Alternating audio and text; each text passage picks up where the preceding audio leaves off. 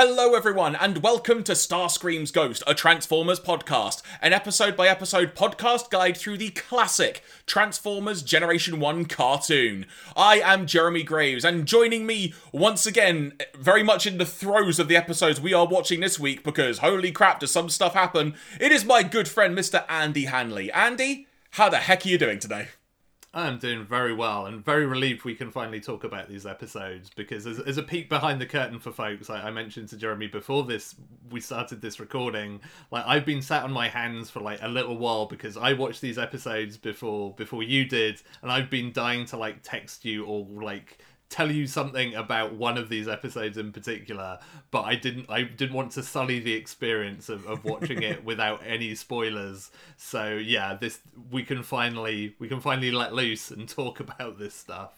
Indeed, and another little peek behind the curtain, because we should address this now, Andy. Today, we are going to be talking about Season 3, Episodes 6 to 8. Now, on our previous podcast, the Mammoth Five Faces of Darkness podcast, if you've not listened to that yet, folks, it's a heck of a long one, but we had a great time doing it. We said we were going to be covering four episodes today some live scheduling malark has sort of thrown a spanner in the works of that. Nothing bad, just change of schedules and such. So we've switched the podcast to a fortnightly release format for a little while, and in turn we decided to cover three episodes each time for now, just until we sort of get the flow going again, if you will. So today we will be talking about episodes 6 to 8, that being The Killing Jar, Chaos, and Dark Awakening. We'll be getting onto those episodes in just a couple of moments, everybody. But before we get to that, little bit of housekeeping. If you are tuning into the podcast for the first time, thank you very much, first of all, for checking us out. You can find us in audio only form on the likes of Apple Podcasts, Spotify, and SoundCloud. If you want to watch us, talk about these episodes, there is a video version on YouTube. If you search for Starscream's Ghost Podcast, you should find us just fine. Speaking of YouTube, the episodes that we are watching and the ordering of said episodes is dictated by the Hasbro Pulse YouTube channel. That is a 100% legitimate way to watch the Transformers Generation 1 cartoon, and as such, the episode ordering on that is what we are following, which, as we'll get onto, Andy, may once again have come to scupper us a little bit in one of these episodes. yes, yeah, or, or teasers mercilessly if, if if you prefer, but definitely, yeah, definitely a very notable. Like, wait, that isn't that isn't what happens next. But uh, yeah, we will get to that. Indeed. But before we get to that, Andy, we need to sort of wrap up some discussion from our last podcast because in the actual recording, folks, we were near the three hour mark, as it were. but I know the, the very final podcast was around the two hour 45 mark. We've been recording for a long time, so we decided that we would begin this episode of the podcast with some trivia notes about the Five Faces of Darkness episodes, just to tie up any loose ends on discussion for that big five parter story. And uh, Andy, I suppose there's a little sort of random note relating to this at the time we're recording this, we've had a few weeks to sort of perhaps process what occurred on Five Faces of Darkness and us having talked about it. Any other additional thoughts regarding that five parter that's come to light since in your brain? No, not really. I mean, the, the main thing more kind of like ties into the episodes we're talking about in this installment, where it's like, oh, these don't look terrible animation wise in comparison. It kind of made me relieved and also kind of realized like just how ropey those particular episodes looked. I mean, I know we talked on that podcast about how production duties were kind of farmed out and that it wasn't all AKOM stuff and they had other studios that kind of, you know, episodes got outsourced to. I suspect the episodes we're talking about today were all largely or wholly outsourced because they didn't look terrible, basically. Yeah, so when it comes to some trivia notes, we're not going to do a massive amount, as it were, but just a, few notes which may uh, just may be of interest. So, first of all, Andy, in episode one of Five Faces of Darkness, Sparkplug Witwicky is mentioned in the Sunbow cast list for the episode. And per the TF Wiki, where I am reading this from, in the relevant dialogue script for this episode, it reveals that he was supposed to make an actual appearance in the episode. He would have been with Outback and Blaster aboard the EDC shuttle to investigate reports of Decepticon activity in Carbombya. His one line, quote, How are we going to find the Decepticons? It's like a needle in a haystack, end quote, was reassigned to Blaster for the final cut of the episode. So, one thing we do know, Andy Sparkplug is still alive, allegedly. That's good. G- good to know because yeah, he is he's conspicuous by his absence in like both the film and and that, those episodes. So. So, jumping forward, Andy, to episode 3, where I do feel there are some sort of fairly interesting notes to, to make mention of here. In an outwardly bizarre sequence, when the Autobots land on the planet Goo, Judge Deliberata appears only as his face of death. When he is plucked out of the goo and dropped back in by Kup, it is as if his face has somehow fallen off the Quintesson's body, before reappearing intact later in the episode. As with a few other beats in Five Faces of Darkness, this doesn't appear to have been a totally random error, but rather was likely based on the depiction of the Quintessons in an early draft of Transformers the movie. The draft presented them as being bipedal creatures with detachable heads. So, this scene of a detachable face appears to have been utilized from that original thought. Yeah, I mean, I know that's uh, one of the, the notes around season three in general is that they often used outdated uh, design sheets for, for characters, so that, that definitely scans. In an early story outline for this episode, it included Shockwave in the cast. Before an internal Sunbow memo clarified that the character had been dropped, quote unquote, and needed to be replaced, quote, with either a continuing or new character from the binder, quote. The outline later surfaced on the internet, revealing Shockwave's planned role in the episode. He was intended to be the one Decepticon who was skeptical of the Quintessons, as he was apparently an ancient Decepticon and has vague memories of the Quintessons, but can't recall the details because of too many uploads and downloads in the intervening time. Based on this, it seems clear that the character was replaced with Blitzwing, who fulfills the skeptic role for reasons not explained in this episode. Yeah. That is fascinating to me. Yeah, and it does because it is really random. Like I, I, we may even have mentioned it at the time. Like why Blitzwing? Like of all the characters to be the, the sort of the doubting one, and yeah, Shockwave and that whole storyline would have made way more sense. But uh, but yeah, poor poor Shockwave no, no longer required as a toy, and thus killed off effectively. so a couple of script notes relating to this. In the original script for episode 3, Flint Dille announced his intent to, quote, elevate Blur from a one note character to a two note character, quote. Uh, by introducing the idea that when he was in combat or under extreme stress, he would suddenly become extremely calm, and his speech would slow to normal levels.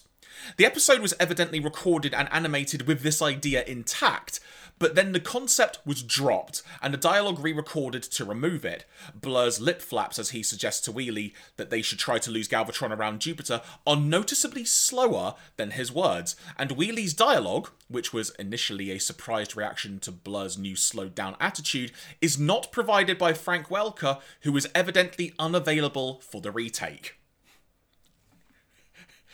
I'm trying to imagine Blur slowing down now. I, I really can't picture that at this point. Yeah, yeah. I, I wish I wish there was some version of that that we could see because I'm definitely curious as well. Another idea that didn't survive from the script to the finish episode is the crash landing on Io was to have rattled Wheelie's systems, leaving him talking not in rhyme, but in an overly verbose technical manner compared to uh, compared by Blur to Perceptor. Again, the episode appears to have been recorded and animated with this idea intact, but re recorded with new dialogue by the same awful sounding Welker stand in to restore the rhymes.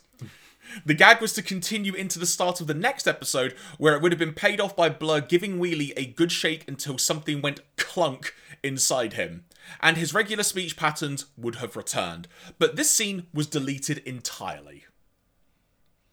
Does this make you happy or sad, Andy? You did not get to encounter this version of Wheelie. Yeah, I feel like I might have preferred that version of Wheelie, so I, I kind of wish I could have seen it. But I'll just I'll just have to imagine for myself. As we move on to episode four, the original video cassette release of this episode featured some audio edits to the final scene. This one may hurt you, Andy. All of Cosmos's lines were missing. as were the fake pilot's claim their quote unquote engines have just gone critical, and the Quintesson declaration that their decoy worked and that Cybertron is helpless. The Kid Rhino DVD, which was the US release for reference, of this episode restores all of those missing lines, but they are once again missing on the subsequent US Shout Factory releases. Hmm, weird. It does always fascinate me how there are random things that occur like that between different releases. I mean, in sort of our past professional endeavors, as it were, we're used to things happening like that when it comes to different materials that may or may not be available. But you would think for something like that, it would have been a bit more consistent. Yeah, yeah. I mean, it, it is it is weird, but at the same time, like especially like from this sort of era, like you know, there are a lot of materials that were not exactly well stored and documented. I mean, you know, you, you look at, at, at various like anime releases, like stuff from the eighties. There is stuff in vaults that people just happen across because they're not kind of noted down properly or anything. Um, and so yeah, there's a there's a lot of stuff that is either missing or just like in some random box somewhere and unlabeled. So yeah, I imagine getting the the same even getting the same materials between releases probably doesn't always happen. And when it comes to episode 5, I'm just going to mention one note for this, Andy, because we mentioned it at the time we were talking about the episode. This episode is the last appearance of the Volcano, Autobot headquarters, and Teletran 1.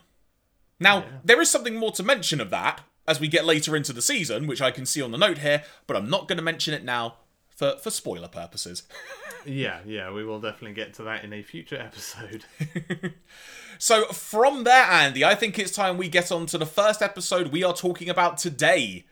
This being Season 3, Episode 6 The Killing Jar. Yeah, which also like is also the name of a 2010 movie and a Siouxsie and the Banshees song. So I'm again I'm gonna ev- invoke that these were both inspired by this episode of the Transformers because that's definitely how that happened. Out of interest, have you seen that, that film you mentioned, The Killing Jar? Do you remember what the plot was about? I have not, but it is from what I looked up of it. It is nothing like this episode of Transformers. You'll be shocked to hear. So. I mean, in some ways, I'm glad because if, that, if this had been adapted into a real life movie, that would have been an interesting thing. You are about to find out why, everybody. yeah, I mean, you could probably have adapted like what happens here into like a, a whole series of movies because there are a lot of things that happen in this episode. we begin with Ultra Magnus saying, quote, The stars seem so peaceful from a distance, but up close they're troubled. And he is saying this while looking through a telescope into space with a clear visual of Unicron's head floating in the orbit of Cybertron. But all is not as it seems as we see a ship approaching Unicron's head. Inside, we come to learn it is the Quintesson scientist, or a Quintesson scientist, I should say, and an Allicon guard having hacked into Cybertron and are spying on Ultra Magnus. As Ultra Magnus stargazes, he's being spied on by the Quintesson scientist.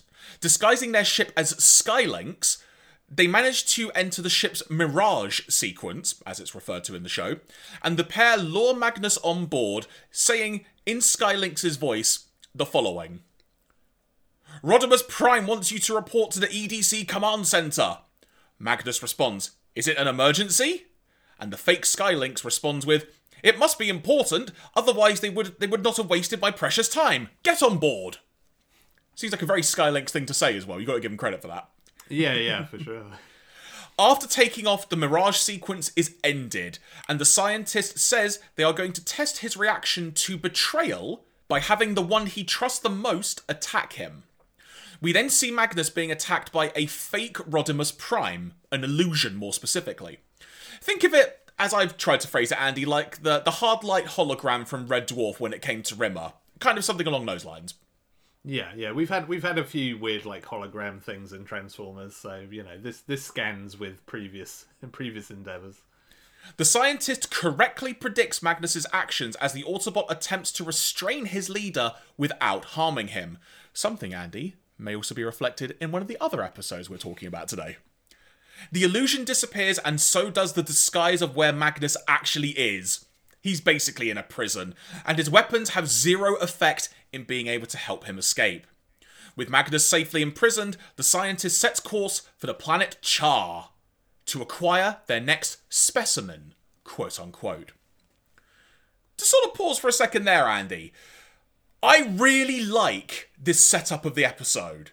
It's got a, uh, uh, if there's one recurring theme in all of these episodes of Transformers we've been talking about, Andy. I love mystery and intrigue, but I also really like the way they somehow keep managing to use Unicron's head as part of it. It's just something really cool about it.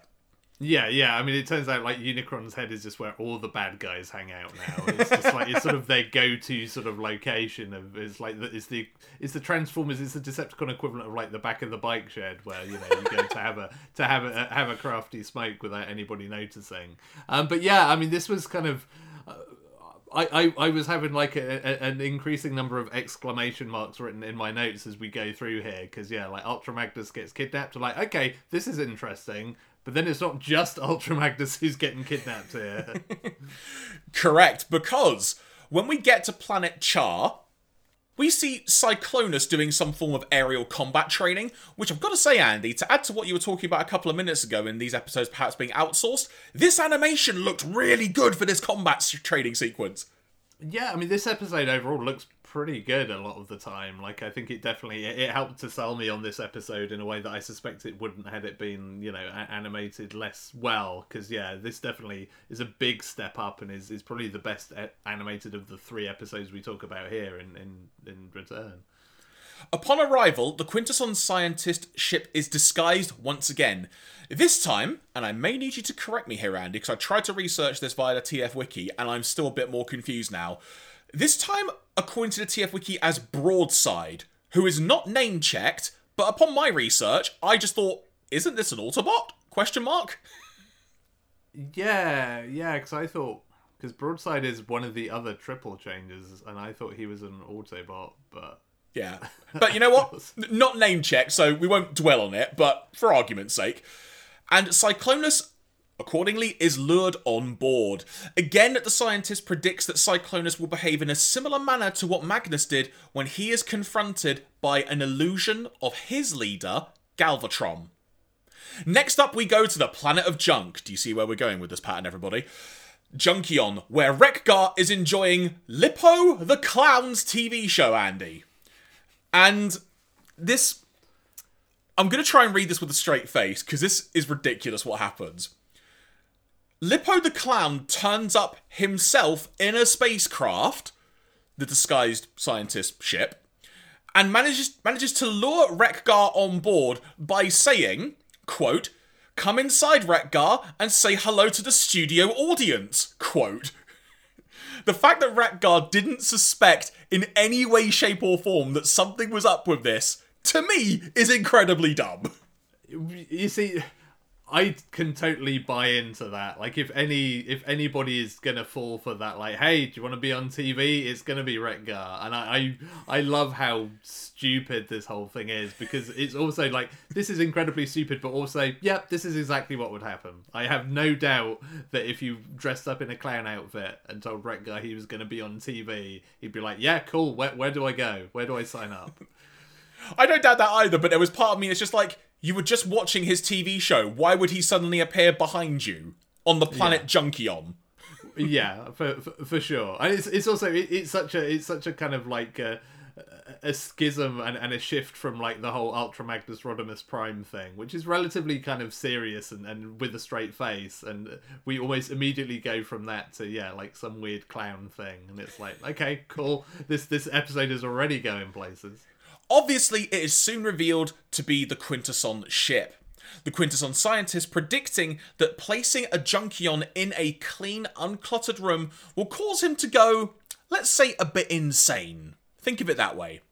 Instead, Andy, what I thought was amazing in this instance was Wreck-Gar proceeds to tear up the walls, floors, anything that's not nailed down pretty much, or in this case, was nailed down, and basically just make it be from completely bare surroundings to just like a, a junk. To which he literally goes, "Ah, home sweet home." Yeah, I, I love it. I, I I think this is why I love everything about this whole bit with Wreck-Gar because yeah, it's just like ah yeah, just gonna just gonna make myself like a, a, a seat of junk and yeah, this like this all scans. This is very much Wreck-Gar's thing. Next up, which in and of itself, Andy, I still have questions about what happens here. Disguised as an EDC shuttle, the Earth Defense Command, the Quintesson ship docks on the EDC space station with nobody suspecting anything is up at all, and Marissa Fairborn is lured on board the ship by an illusion of her father, who, to be fair, she is genuinely excited to see because it felt like a surprise visit. Obviously, that feeling of excitement quickly changes when the ship's doors close behind her. Quote unquote, humans are disgusting creatures, but worthy of study, if just to find a way of better destroying them, says the Quintesson scientist. Man, Andy, does that statement in some ways ring true to real life? Once the ship leaves the space station, Marissa is shocked when her father's face changes into the Quintesson death face, as it's noted by the TF Wiki. She strikes the illusion with a kick and a judo chop, Austin Powers style, right to the back, saying, I, I I'm going to try and do the accent, Andy. I'm not going to do it justice, but I don't know who you are, but you are not my father. Just that it hurts to do that. Uh, in her incredibly in her incredibly stereotypical English accent, as I actually did write down. Then it disappears. The Quintesson scientist observes that, quote, violence is always the human's way of solving problems, end quote. Especially when you try and kidnap them, as it turns out. it's like maybe a little slightly biased experiment. Like I'm sure if you just landed and like just offered her a nice ice cream or something, would probably have had a different outcome. But you know, I'm I'm no Quintesson scientist, so you know I defer to the experts. Confirmed, no scientist.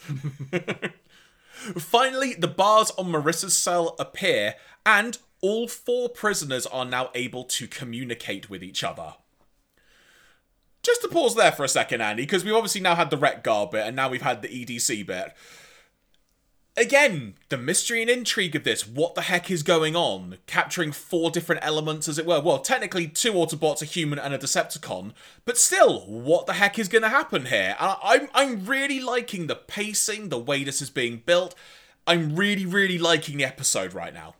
Yeah, yeah, it's it's it's really good, and you know it, it has the right blend of kind of like fun, a little bit more serious, and like you say, it has the mystery angle. I mean, I did think, given what we know about what the Quintessons want, like they should have part of me was was wondering is this episode are they just going to carry on and just like kidnap every Autobot and Decepticon one by one until they've got all of them, and then they then they can go and flip that switch on Cybertron again, and then the problem's solved because it's like it seems like they're incredibly good at fooling and kidnapping Transformers. So maybe they should have just stuck with that plan until they had all of them. But uh, but no, there's plenty plenty more for them to do as it turns out. The Quintesson scientist then visits the prison cell area of the ship, instructing his guard to activate Marissa's cell's submission field device, which is a beam of light that pins her to the floor. As the pair move in, Wreck-Gar. Uh, this is a weird way to put it, Sandy, but I'm just going to say it. Wreck-Gar fires his fist, deactivating the field, allowing Marissa to attack the Quintesson and attempt to free Ultra Magnus. But before she can free him, the room begins crackling with electrical energy. The ship has flown into an electrical storm, and suddenly each transformer in the room is losing control of themselves. And because electricity is flying about, Marissa is in danger too. All the captives are being assaulted by the energy, it should be noted. The Quintesson and his guard head to the control room and attempt to steer the ship through the storm. Now, Andy, I'm going to pause here. Did you notice on the animation of the ship trying to fly through the storm what appeared on screen?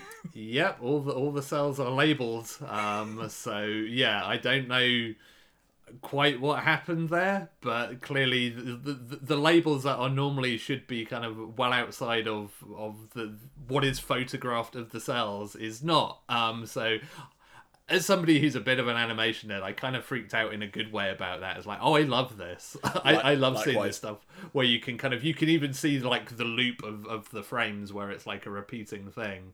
Um, but yeah, that's a pretty major like photography error that somebody made right there. But I I I, I, I enjoyed that. Yeah, from that, like you said, from the point of view of it's a big error, but from uh, just from like a production point of view, it was fascinating to look at and just yeah. seeing and just seeing that if you want to go and actually look it up people it is worth checking out just because you get to see the sequencing of the storm and how it builds and when the lightning bolts come in it is genuinely really fascinating to look at so we do encourage you to do it if you can Yeah, and it, and it's it's a really cool little bit of animation as well. So, so like there's some cool kind of cell effects and stuff going on there, which just sort of makes it all the more interesting. But I feel like it also shows just how time crunched these episodes were because there's no way nobody looked at that and was like, "Wait, there's a problem here," and they must have looked at it, there's a problem here, but we don't have time to fix it, so it's fine. The kids won't understand what that means, so you know we can get away with that. Um, but it is kind of crazy. Like I can't think of. I mean, even within this show, like all the animation errors we've had, I don't think we've ever had that point where you can actually, you know, see all the like the labeling on the frames uh, on the cells. So yeah, it's kind of, kind of, kind of nuts. And uh, per our discussion in the last podcast about Five Faces of Darkness, Andy, I think we're going to put this down to Unicron magic. yeah, sure. Why not? So after a wrong move, the Allicon guard manages to glide the ship out of the storm. Back in the cell area, Magnus grabs hold of the electron bars, holding him in, in the cell, if you will, short circuiting them and all four cells in the process, freeing each each and everyone. When the scientist and the guard return to the cell area, Marissa literally jumps on the scientist, and Wreck-Gar attacks the Allicon, while Magnus and Cyclonus are fighting over what they're going to do with the ship next. Magnus saying it's his duty to take it back to Cybertron, Cyclonus saying it's his duty to take both Magnus and the ship to Galvatron. Now, there's a fun moment here in this fight, in this little fight sequence, where Wreck-Gar says, Sorry, Shield is in good hands. His arm is then knocked off, and then he says, But arm has fallen out of my 90 day money back guarantee. Hurry, hurry, sake is for limited time. and then he throws his shield at the Allicon, and then says, Good as new with these new terms, and puts his arm back on in place. Just a fun little Wreck-Gar moment there, which I can't do justice to, but like you were saying earlier, Andy, appreciating how dumb it was when I was talking about it, Wreck-Gar has got some really fun moments in this episode. Yeah, and and again, I mean, as we said during Five Faces of Darkness, like kudos to who's whoever's doing the voice work for Wreck-Gar, like following up on like what Eric Idle does in the movie, because like he, he sells it really well and kind of makes it work in in in terms of delivery. Um, so yeah, I'm I'm always kind of a sucker for like Wreck-Gar's stupid TV talk. Um, even like that's an occasion where it kind of feels a bit like forced of like oh how do we do a TV thing with this but that just kind of makes it funnier so I'm I'm here for it. In the control room, Marissa has been able to get the better of the Quintesson scientist and begins to plot a court a court a course excuse me back to Earth but discovers that the ship has fallen into a gravity field of a black hole. Just when you thought things couldn't get any worse. Which I, and, and that and that's the thing I kind of love about this episode is how it's just like a, a, series of unfortunate events because you know you start off with the kidnapping like oh what's going on here and then it it sort of turns into by this point it's like your typical kind of like sci-fi space disaster movie of like you know there's been an electrical storm now we're being pulled into a black hole now this Quintesson is reading the Wikipedia entry for a black hole just in case you weren't sure what it is. Um, and it's like this is why I was kind of into this episode because I mean joking about like that 2010 film it's like this is kind of a good like sci-fi disaster movie at this point and it's like I'm kind of a sucker for this so yeah like wh- where is this going I want to see how this resolves itself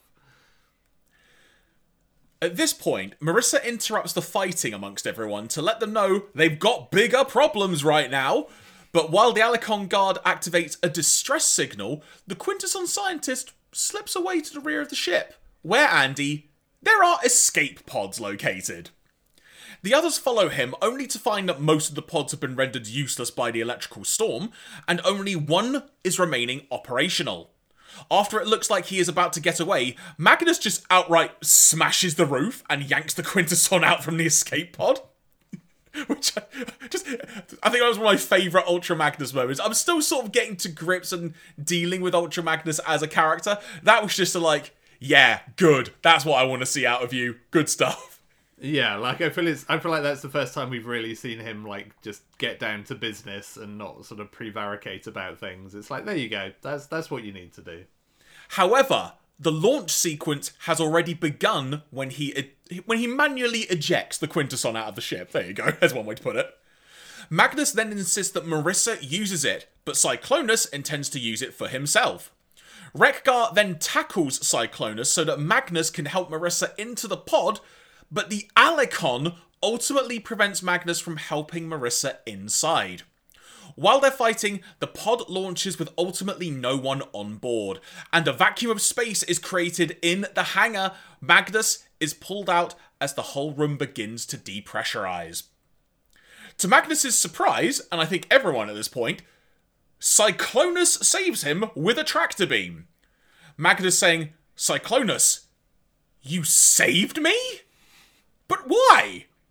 And Cyclonus says, Warriors such as you and I should meet their end in battle. I've got to say, Andy, for me, and I've actually got a little bit of goosebumps just saying it now. For me, that was a wonderful moment between Magnus and Cyclonus.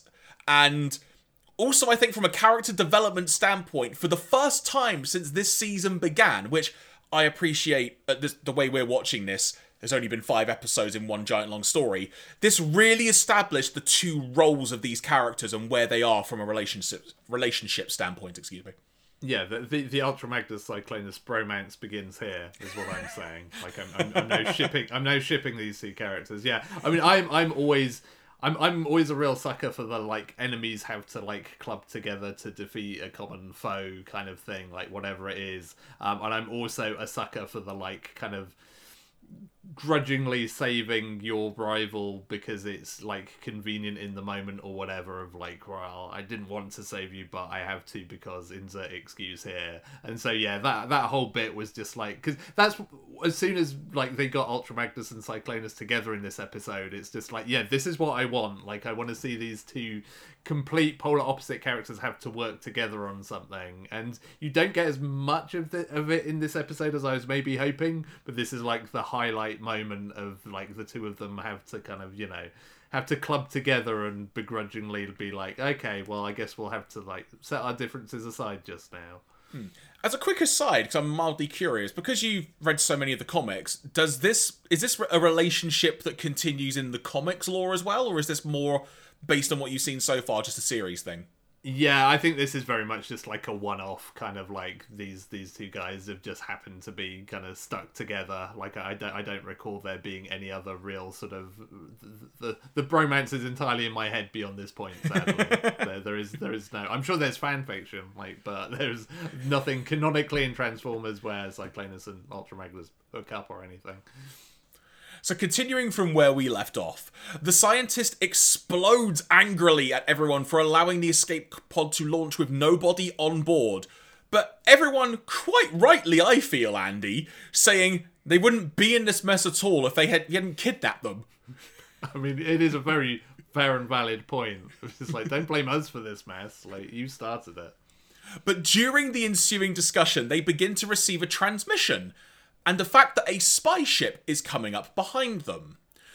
Now, although they believe that rescue is imminent, there's confusion over who has potentially picked up the distress signal, with the scientist thinking it's his fellow brothers, i.e., Quintessons. I assume they're all related, Andy. I don't know. We'll find out at some point, maybe. Never. But Magnus thinks it's an Autobot cruiser. Cyclonus thinks it's got to be Decepticons because who else would travel this far out in the system? And it turns out to merely be a derelict ship, which is dragged into the black hole ahead of them and ends up exploding upon entry. Despite the scientists saying that they should be able to hold their position a little while longer, finally, the Quintesson ship's engines overload, and the ship follows the derelict ship into the black hole. Only to emerge, Andy, in what the scientist describes as a negative universe, with the colour spectrum drastically altered, it is fair to say. Yeah, I, I, I, I love this visually. Like, I'm always kind of a sucker for anything that does this. Like, I, I've recently been playing the video game Chicory, which does this exact. It does a very similar thing where there's this kind of like dark world that, that the character gets pulled into and it just like you know flips everything to negative. Like this doesn't quite do that because it just it basically palette swaps. It it feels like when you're playing a fighting game and you can just pick a really weird color scheme for the characters because you just get weird like palette swapped ultra magnus. Um, but again yeah it's a really nice visual flourish here that sort of it, it's not just a pure like here's a negative version or here's a black here, here's the thing in black and white. Like it's kind of this really interesting color scheme. Um, and again, sci-fi stuff I'm a sucker for, like dragged into a black hole. I'm like, yep, I want to see what happens when you get dragged into a black hole in Transformers, and now we find out. Yeah, this was a really, really fun thing to see, and we'll get into exactly what happens in just a few moments. But just that first visual when it happens, and it's just that wonderful, just that wonderful slap your face moment of, oh wow, what the heck, and and in a good way as well, because you can bet Andy, depending on what colors they could have chosen, this could have looked up, up just really weird, but it actually looks so striking, and that's what why it works so well. Yeah, yeah, it has just the right kind of feel for the whole like negative universe idea, but without being lazy about it. So yeah, I was very much like, oh, this is really cool. So everyone, including Marissa, are appearing as a different colour. Cyclonus says that his internal scanners aren't detecting any sensor malfunctions, so it may just be outside forces at work. Magnus and Cyclonus then instruct their host, the Quintesson scientist and the Allicon, to figure out how to get them back. The scientist says if they can enter the white hole at a certain trajectory, they should be able to get back. While the Quintesson works on a plan to return them to their own universe, the others set about repairing the overloaded engines, because obviously they ain't going to go anywhere if the engines have just gone kaput based on the last scene. The scientist saying that with some donated parts, they could be made fully functional again. Now, part of me does wonder, Andy. I feel the need to say this. Was part of me thinks the Quintesson is like, ah, this is a way to get some Transformers parts back for experimenting. Yeah, sort of I, thing. I, I did, I did almost hope that there was kind of like an extra layer to this rather than just the simple like, yeah, we, we need spare parts. Which again, one of those things that that's happened multiple times in this series at this point, where people have had to you know give up parts. But yeah, I was I was hoping there was going to be some like nefarious kind of little sting at the end of like, haha, now I have like Ultra Magnus's finger or something. I don't know. Um, but you know, uh, but but no, sadly, it, it doesn't seem to actually go there. So again, also just plot points in my head. But you know what we do get, Andy, even though we don't get that sting that you just mentioned, we get what I think it might be the second, but I I can't honestly think of one off the top of my head. We get a montage at this point. we get a montage of them fixing engines. There may have been one really early in like in really really early in season one like excluding like when the ark crashed into the volcano and we see like a montage of the time aging and whatnot but i think this is our first montage sequence that we get Yeah, I think this is like the first proper, yeah, proper one we get. i don't know why i felt the need to put so much focus on that but i have everyone indulge in that I mean, I mean, it's it's an '80s TV show. Like it sort of feels important to note when they have a montage. we, we have montages in the year 2005 people think of it that way Once repairs are complete, the scientist then makes it known that if they approach at the wrong traje- trajectory, excuse me, they could be torn to pieces. The Quintesson slingshots the ship through the white hole, re-emerging from the black hole with the color palettes restored, into the middle of a battle. Magnus immediately radios for help from uh, from Sky Lynx, who docks with the ship, and the short-lived truce has now come to an end. Cyclonus and Magnus agree that the next time they meet, it will be as enemies. Cyclonus specifically says that they will be as soldiers on opposing sides, continuing the theme from earlier scenes of them battling, and what I think, Andy, is clearly developing some kind of long standing rivalry between the two. Yeah. The groups go their separate ways. Ultra Magnus, Wreck-Gar, and Marissa returning to Cybertron in Sky Lynx, and Cyclonus leaving I guess in Astrotrain because I think Astrotrain is name checked, but we don't see him specifically get aboard him. So we'll never find out. And the episode closes with Sky Lynx approaching Cybertron and Magnus saying, We travelled from one universe to another and back again. But as citizens of the same galaxy, we are still so far apart. What is it with really downtrodden like final lines in the in the show right now? What is going on? Yeah, I, I mean, again, it, it definitely feels like it's it's part of that leaning into that slightly darker sort of tone of this season, um, but it does also make um, Ultra Magnus sound like a bit of an emo poet as well.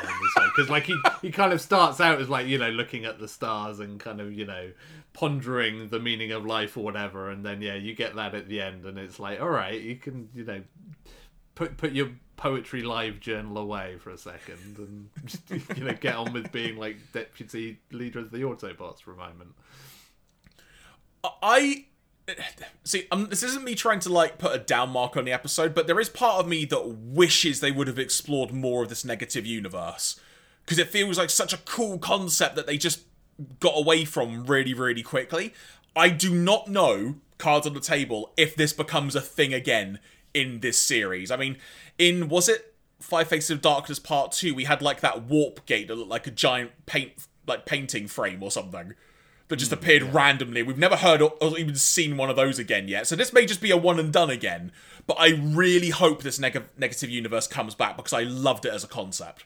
Yeah, I mean, I, I, suspect, like you, yeah, I, I'm pretty sure this is just a kind of a one-off thing, and yeah, I, I really enjoyed this episode as just a good like sci-fi romp. Like, I mean, you know, having joked about the the movie that was inspired by this, you could legit have made this into like a sci-fi movie of just like you know aliens kidnap a bunch of different humans and then this whole thing you know comes out they end up almost going into a black hole and like you know two of the humans are sworn enemies like i know a kid and the person who bullies him whatever. You could have done all of this in a film and it would have been a pretty cool film i reckon. Um and yeah like i really enjoyed this as just a standalone episode but much like you i also look at this and think man, you could have made this into like a two or three parter. You could have had like, you know, the whole kidnapping and oh god, we're going into a black hole, boom, cliffhanger. Second episode, ah, we've gone into the black hole, boom, you know, another cliffhanger. Then the third episode, like, oh, we're in this weird negative universe, and they end up like finding like I don't know negative Rodimus Prime, but, but more negative of Rodimus Prime, maybe. and, Or heck, know, I mean, th- think of the battle that started in the in the usual universe, the regular world. You could have built up to that as well. Like, how did that battle actually begin? Like, that could have been fun yeah. to see. And this, this this could have been like the Transformers doing Shattered Glass, which is basically like I, I don't know if you've seen this, but like the Transformers continuity where the Autobots are the bad guys and the Decepticons are the good guys. Oh Like, wow, all- I haven't seen this. No. Yeah, yeah. It's also like it's weirdly it's the, the, the basis for all the characters in the the Gridman anime as well. They're all actually based on Shattered Glass versions of Transformers. Oh wow, I didn't know that. yeah, it's a weird thing. It's a whole thing. But yeah, like that, that's sort of like this weird sort of like I think it was just like a fan made kind of continuity that sort of like sparked you know sparked out into its own thing, and they made figures and, and all sorts. But like they could have done that with this episode of just like okay this is a negative universe like it would have been really cool for them to like journey through it and be like oh here's like galvatron's the good guy and rodimus prime is like you know the, the the evil kind of ruler over cybertron. And you know there's all this stuff in my head of like oh are they going to do any of this stuff? But no because it's a one shot episode. You, you have no time to do that. Um but uh, but no I, I really enjoyed this. This this was a really good fun, enjoyable episode. Like it, it crams a lot into its running time and kind of eh, to its detriment in places, but everything in here is actually pretty good. So I am willing to give it a pass on that. Yeah, really enjoyed this episode. It, excluding Five Faces of Darkness, if you wanted an episode just to kind of give you a taste of a variety of elements of what season 3 may have coming, this is actually a pretty good way of doing that. You get to see various characters, you establish relationships, you establish so many different themes as well. Like, obviously, Autobots, Decepticons, Junkion. You get to see the two leaders in a scenario you don't expect. You get the Quintesson introduction, well, a different Quintesson introduction, quite frankly. There's just so much going on, and it works really, really well. Yeah, yeah. I mean, this is probably one of the few episodes where you can actually say you could just watch it on its own with a very little knowledge of Transformers because you kind of get a pretty good feel for like you know who Ultra Magnus is. Like it's pretty c- kind of clear to a certain extent who all of these guys are, and it, it maybe wouldn't work perfectly, but it would be be serviceable. So yeah, yeah, it's definitely definitely a, a good one. Like if I was making a recommended list, this would probably be relatively high up there of just like yeah, watch this, it's fun. Also, uh, random as it sounds, just because Five Faces of Darkness had so many characters involved, it was also nice just to have a very strict small cast list involved in this episode as well. Yeah, yeah. I mean, I think that's kind of. I mean, it makes sense with Five Faces of Darkness because it's five episodes, but like it. I mean, like I said at the time with those, it felt like three different kind of storyline, you know, three different sets of episodes going on at the same time, which felt a bit much. Whereas having, yeah, this really compact, you know, constricted, like, hey, here's a handful of characters, you know, you've got an Autobot, a Decepticon, a kind of neutral in Wreck-Gar, and then a human. Um, you know, it's a really interesting little mix of characters as well that it, it puts together in a room. So before we get on to the next episode, Andy, let's quickly dive into the TF Wiki once again and see if there's any interesting trivia notes to, to make note of. So, one note, Andy, from this the background music which plays during the working together montage, as the TF Wiki puts it, is the first piece of new music composed for season 3, excluding the opening theme, and would appear to have been created specifically for this scene in question. Tiny snippets of it can be heard in a selection of other episodes, and also in the G.I. Joe episode Secondhand Emotions. Yeah, again, just yeah, re- reusing that, that music between the two. Yeah, it's, it's the weird thing actually that's that I've had that I've not talked about watching season three so far is I know there's a whole bunch of like new season three music, and I've been surprised that I've not heard any of it yet. So I've kind of been like listing out, being like, oh come on, because there's some really good tracks on like the season three side of the soundtrack, and I'm dying to like see them deployed. But thus far, it's been all like the classic kind of Transformers tunes that we've heard many a time before at this point. So yeah, that did stand out to me. It's like, oh, there's actually some new music here. From there, everyone, we now advance as we begin talking about season 3, episode 7. Very simple title, just simply Chaos. And nothing to do with Sonic either, by the way. No Chaos Emeralds or anything. Yeah. I mean, I, I would love to know, like, how this episode came about just in terms of the title like you know did did somebody just write this on a whiteboard somewhere as an episode and just like just you know like brainstorming like right let's have some episode ideas for transformers and somebody just steps up and just writes chaos on the whiteboard and like what are we supposed to do with that and this apparently was the answer like imagine the pitch meeting right imagine everyone imagine chaos and it's just yeah. that awkward silence and then just like go on. I'm just waiting for, yeah. for more. It's like, oh no, that's all I've got for you. Just the word chaos. Yeah, and then someone else put their hand up. What if we made this an episode about Kup? And everyone's just like, what? Get out. On that note, let's get to the story. Near the planet Goo, a Skuxxoid is using a bazooka to fire strange crystals at random pieces of junk in a bunch of debris floating about through space. But moments later, we hear we hear it specifically referred to, this being the debris area, as a litter void by Blastoff, who spots him and they start firing at each other. Cornering the Skuxxoid on Goo, Blastoff demands to know the specifics about the weapon and the ammo for it. The Skuxxoid shows him the crystals, and Blastoff gets an opportunity to test the weapon for himself, downing a ship flying nearby the planet. The Skuxxoid says that these crystals are hard to find, but he has a map to the planet where they can be obtained. We then cut to Cybertron, where Kup is telling a story about one of his encounters with an Ik-Yak on the planet Dread to Blur, Wheelie, and Grimlock.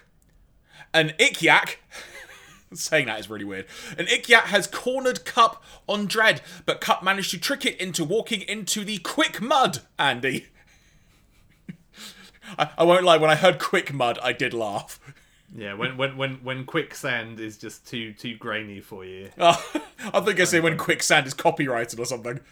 Well, yeah, I don't I don't think anybody has like got a trademark on quicksand, but I could be wrong. I mean, we'll be in trouble if if that's true because we just said quicksand a bunch. So apologies. I'll I'll get I'll get my lawyers on the phone just in case. Please contact Starscream's ghost specifically. See if that works. Grimlock says that he heard that there was a monster named Chaos that lived on the planet Dread, and asks Kup if that's true. Kup is not happy that Grimlock has heard about this, and tells him to never speak of Chaos again. To which Grimlock says, Me, Grimlock, say, Please, Kup.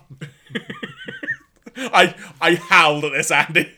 Yeah, it's it's it's part part of our, our new friendly face Grimlock. But I do I do also enjoy the continuity here that this is like the story that Kup was relaying on the shuttle in Transformers the movie, kind of a bit like fleshed out a bit because we start we get a little bit of the giant Ik-Yak story, but we don't get the end of it because other stuff is going down. And I, I like that somebody decided like no, we need to we need to dig more into the Ik-Yak story because someone was clearly really pleased that they'd created the word Ik-Yak and wanted to use it again.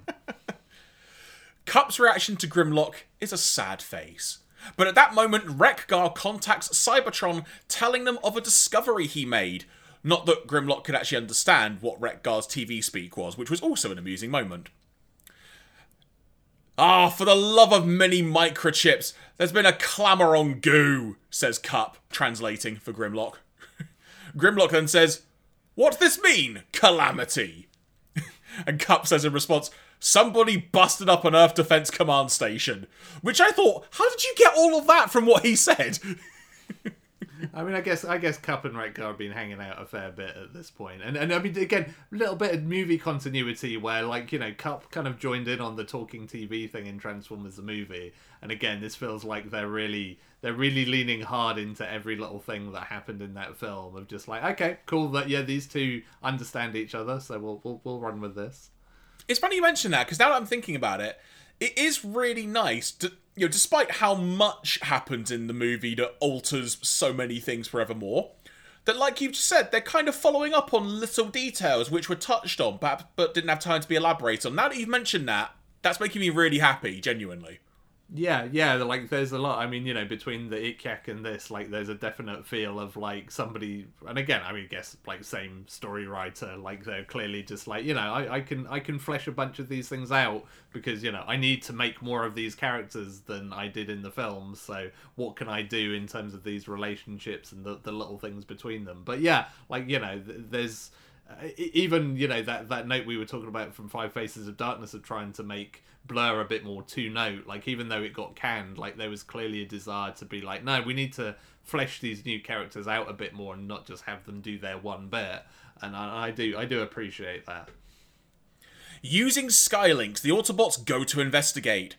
On Goo, and I feel the need to point out here, there is a nice bit of continuity from past stories in that Blur turned off the goo so they wouldn't get stuck, Andy. Yeah, again, more continuity and yeah, some some sensible some sensibility from Blur. Well played. They discover a destroyed Earth Defense Command station and the ship that Blastoff had shut down in the opening scene we were talking about. Kup uses a scanner to try and figure out what did this damage. Well, of all the piston powered software slumping things I've ever seen, Kup says it in reaction to the scanner's readings. Kup's got some great lines in this episode.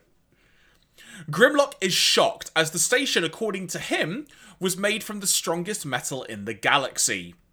But Kup recognizes the readings of what did it death crystals.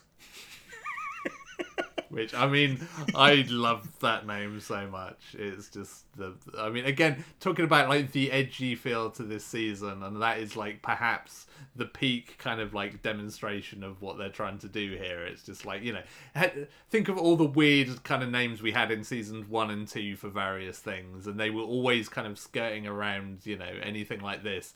N- none of that in season three. It's like, nah, they're just death crystals. It's what they call death crystals. I mean, we're adding it to our bingo card now, where every time they make a die reference, quite literally, we're adding it on there now. So yeah, yeah. If anything is called like death, I mean, it's surprising that, that, that this episode is called chaos and not just death. You know, it's like why not just go straight for the jugular and just call call the, the, the entity death? But but no, they've at least gone with chaos.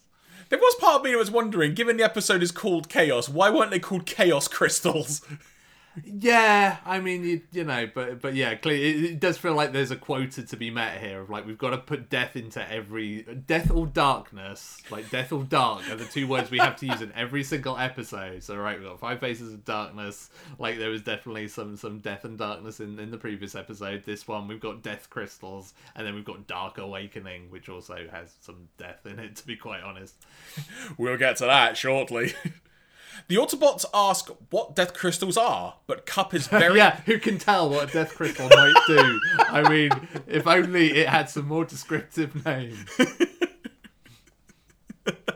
but Kup is very hesitant to share. I just keep adding to this at the moment.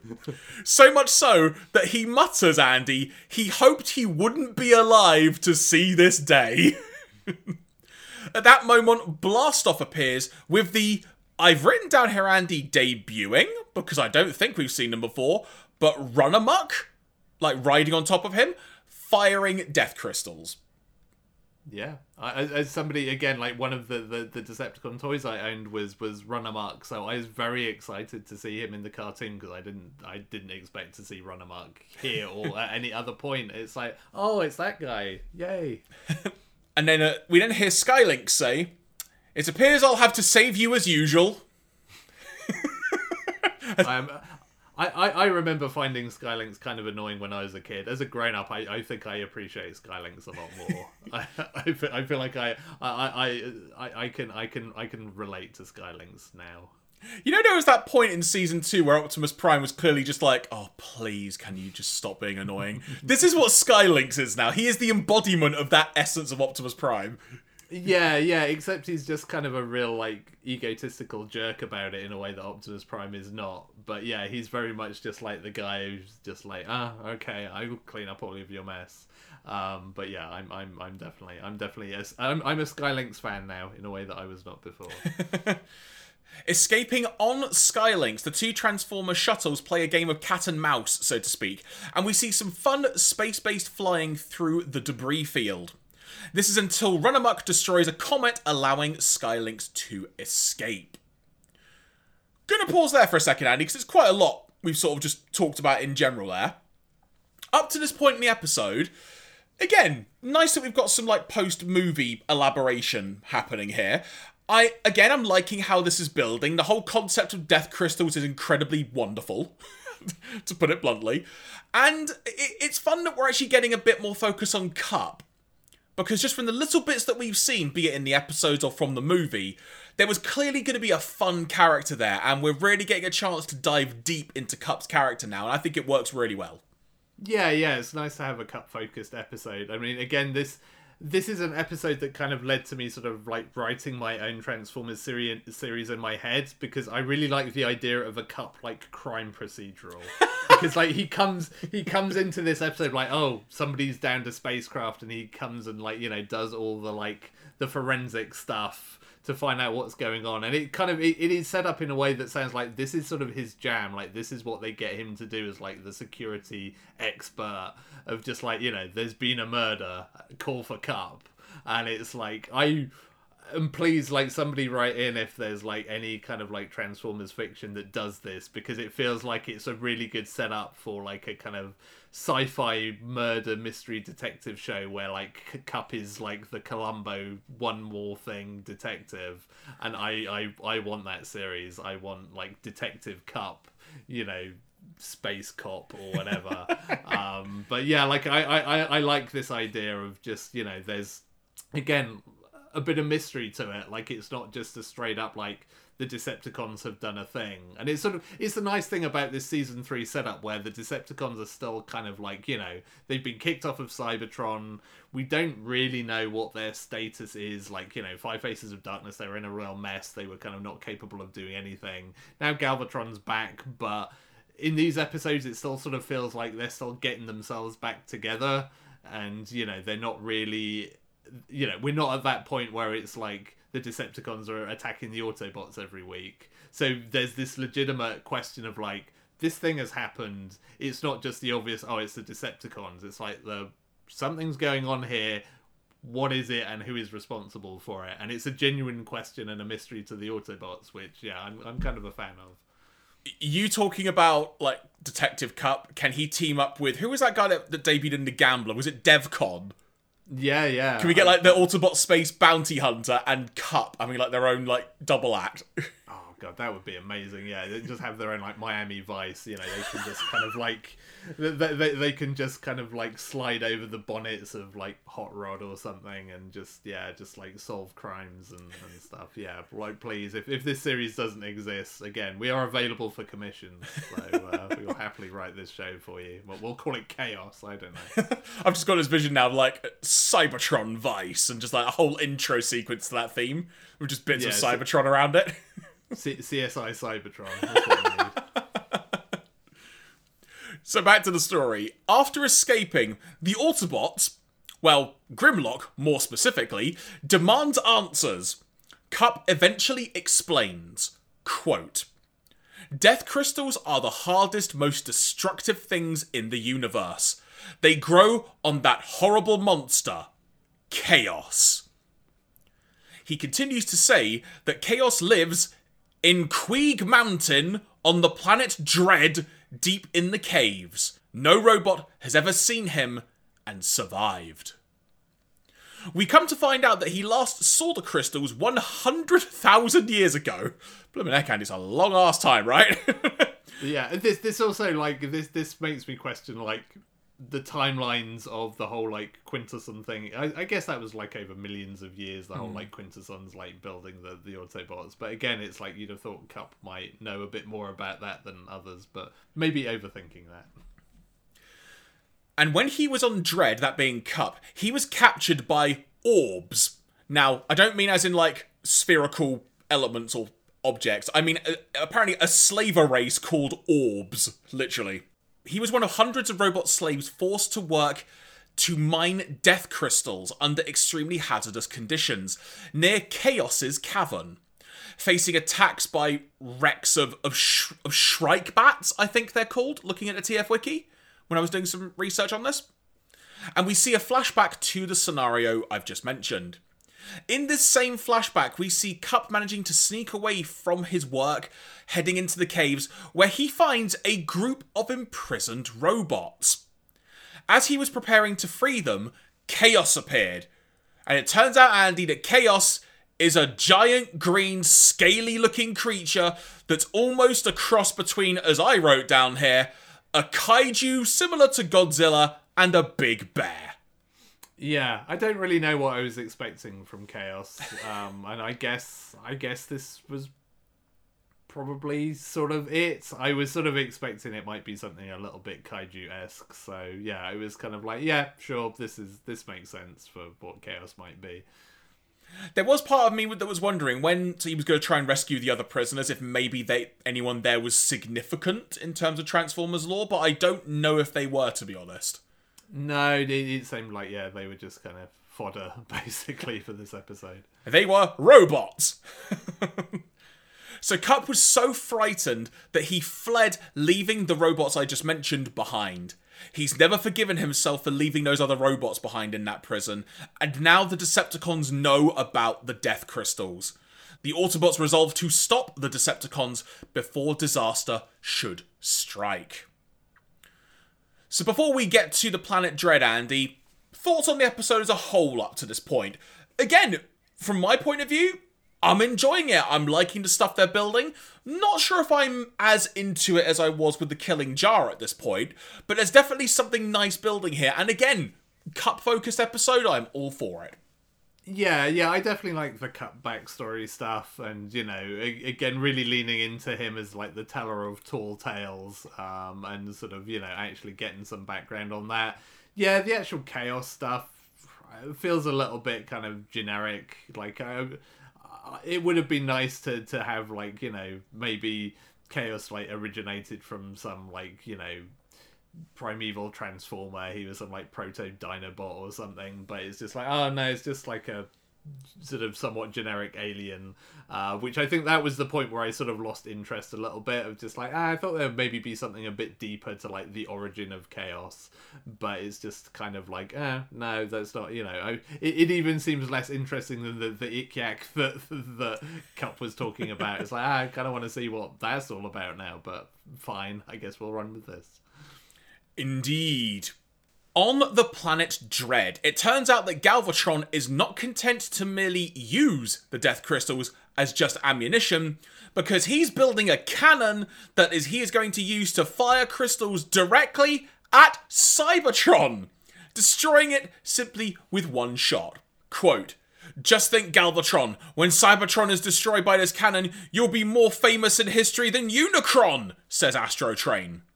Galvatron simply says, Yes, I know. I mean, I, I do like that this is at least one bit of kind of like Megatron's brain that is transferred over into Galvatron of just like, oh, got some cool new energy source slash weapon, got to make a big gun to use it. um, it's like, it's the classic Megatron gambit. Um, uh, kind of weird that other Decepticons are into the idea of blowing up Cybertron at this point. Like, I thought this was your home planet that you wanted to like take back control of, but now just like, no, just blow it up. It's, uh, you know, I guess, I guess it's, you know, it, it maybe makes sense given their circumstances, but it's like, hey, this is still your home planet. Do, do you really want to blow it up with death crystals? I mean, I do want to. I, I guess the death crystals are cool. They probably just want to see stuff blow up. So, Which is fair, but it, like you say, it is weird they just want to blow up Cybertron. That just Yeah, seems to be the weirdest part of this equation. Yeah, because it makes sense for Galvatron because like like we we have sort of like established that he's kind of lost his mind somewhat in the transfer from Megatron to Galvatron, and he's sort of lost his like whatever the Transformers version of humanity is like transformanity. Um, like he's you know he doesn't he he doesn't really have that anymore. But you'd have thought that you know much like the Blitzwing thing in Five Faces of Darkness, it would have been an interesting little pivot to have at least some murmurings of like, do we really want to let him blow up our home planet? And then you know decide that oh we're scared of Galvatron, so okay we'll do what you say. Uh, but instead, yeah, it's this weirdly sort of enthusiastic like yeah let's blow up our home planet. Sounds great. We then see inside the mind where a bunch of slaves are being terrified by the incoming presence of chaos and start to run away. This prompts Galvatron to call forth the Predacons to transform into Predaking and recapture them. Now, I will say, Andy, it's our first opportunity to see Predaking do something successful in this series after Predaking's gloriously bad debut during the Five Faces of Darkness. Yeah, yeah, I did. I did actually get a little bit excited that we, we get some proper Predacon action here, and not just the yeah the kind of abortive attempts in Five Faces of Darkness. Because like this is this is the Predacons that I remember where they're actually pretty good. So yeah, it was nice to nice to see them get a bit of a run out. Landing away from the Decepticon camp, Kup takes Blur to do some recon, and during their search, unbeknownst to them, the Predacons already have them in their sights. With Razor Claw and Rampage, according to the TF Wiki, because I'm still learning who they are, everyone, just cards on the table there, taking on Kup, while the others are knocking Blur into the Quick Mud, which, as the TF Wiki put it, Andy, which I felt the need to note down, they said, which has the benefit of shutting him up. yeah, I mean there is that is very very fair. Realizing that their comrades are in trouble, Grimlock, Wheelie, and Wreck-Gar head over to help, whilst, while Sky Lynx, for the first time in the series, Andy, correct me if I'm wrong, separates into two to take on both the Predacons and Sir and save Blur, excuse me, simultaneously. But elaborate on this for me, Andy, because I'm not over, I'm still sort of new to Sky Lynx, or from what my you know Jeremy's current brain can remember. How many forms has Sky Lynx got? Because I, I know there's like the the lynx, obviously. There's the jet Yeah. form, but are there like other elements I'm forgetting? Yeah, there's like there's his his, his normal kind of like non-vehicle mode is his like bird mode where he's That- yeah. just like yeah and, and then yeah then he kind of splits into two of just like yeah like space shuttle and the kind of like carrier part of it that becomes the lynx um I, I feel like he did do that at some point in five faces of darkness but i could be misremembering Yeah, sorry, I should have uh, spoken prop there because I remembered the bird form, but I didn't remember the uh, the lynx form, as it were, despite lynx in the name. But you know what I mean. Uh, yeah so I- I suppose that the better question to ask is: Is Sky Lynx a effectively a triple changer then?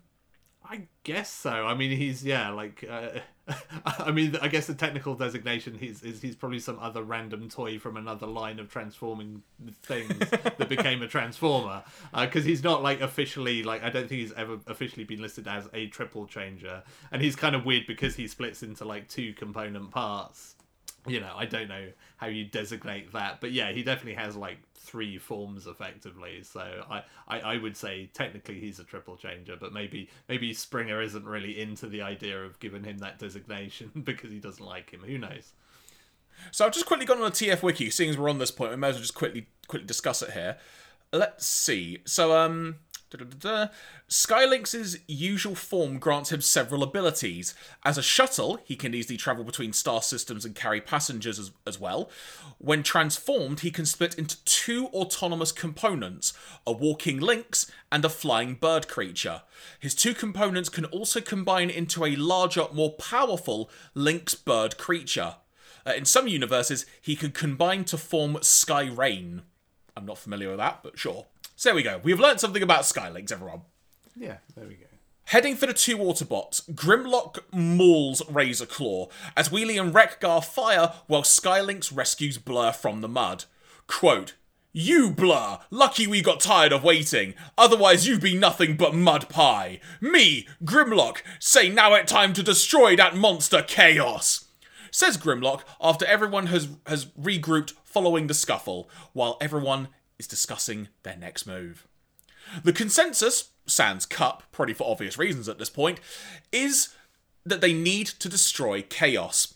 Sky Lynx decides that some recon is needed and takes to the sky.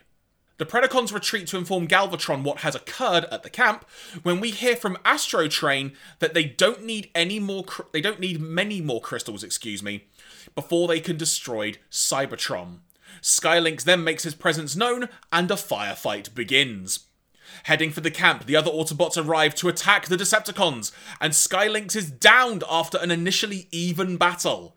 The Predacons during this time form Predaking once again, and Kup decides to head inside the mines, knowing that something more needs to be done. At this point, Andy, Predaking literally slices a giant boulder from from the mountain where the cave entrance is, and the entrance is blocked. Another cool moment for Predaking. That's why I kind of highlighted it. Really, just another cool moment. Yeah, yeah, he definitely gets gets his due a little bit in this one, which is is nice to see. The Autobots left outside are now on the back foot from all just the, the barrage of attacks heading their way. They end up finding Sky Lynx, who says that he isn't too badly injured, and even calls his friends auto buddies in the process, which I thought was really fun and cute. Yeah, yeah, it make, makes a change from all the insults that get kind of uh, attached to auto or Decepti. So auto buddies, we'll we'll go with that. Kup is now trapped inside the mines of Queeg Mountain, which I want to make sure I say at least one more time, and immediately goes to find Chaos. He decides to confront him and says that there's an even greater monster outside than you, angering Chaos in the process. Kup then makes a run for it, in the process, finding imprisoned robots and freeing them. Outside, Kup is then able to get a few of the robots to arrive just as Galvatron is ready to fire the cannon at Cybertron. Should also, should also, excuse me, make mention, everyone, that they've basically exited another exit to the cave. That's how he got out so easily. A minor detail, but in case anyone was wondering. When it comes to the cannon, they end up repositioning it. So in turn, Andy, Galvatron and Astrotrain are just like knocked off in the process, which was quite a comical moment. and then at that moment, the monster Chaos arrives. The beast Chaos is what creates the Death Crystals. The Death Crystals are now inside the cannon that Galvatron has made. So there's only one thing that Kup can do, and that is to fire the Death Crystal cannon at Chaos, in turn firing it at the mountain, which it turns out, Andy, is a volcano. Minor Well, I mean, detail we, there. We, we, we, we had a volcano destroyed in Five Faces of Darkness, so I guess the, the, the volcano quotient still remains in the series, so we're gonna, gonna have one somewhere. Sky Lynx manages to rescue the Autobots who flee into space just as lava is cover- covering everywhere nearby. But Sky Lynx has been injured. But Kup says, ah, I'm sure he's going to be okay. And that actually reminds me of the time that he was riding the shuttle Jonagar and was trapped in a space whale. Sure, Kup, sure. As the other Autobots bemoan another tale being told by Kup, Grimlock commands them to be quiet because he loves Kup's war stories. and that's how the episode ends, everyone. I. It, It's really weird, Andy. I didn't have an issue with this episode. It does just feel like, in looking back on this, it was a bit flat, wasn't it? Even though there were some very good and fun moments in it. Yeah, yeah. Like I feel like it, it starts out pretty well with some intriguing stuff, and then it sort of turns into a pretty sort of generic episode once you kind of realize what they're to do and where they've got to go to do it. And it, I, I, I think it works reasonably well as like establishing Kup and letting him do some cool stuff and you know win the day. So it's kind of fair from that point of view, but beyond that it's just like yeah that was you know passable it was a serviceable episode but it didn't you know set the world alight So, before we move on to the next episode, Andy, let's get some trivia notes from the TF Wiki on this episode. This episode would be the last time Casey Kasem would ever voice a character in Transformers. He can be briefly heard as one of the robot slaves in Kup's first flashback to Chaos, screaming, quote, We have to return to our home planet, quote. The voice actor call sheet for this episode shows that he performed another character, which I won't mention now because it will spoil something for an upcoming episode, only to have his lines deleted.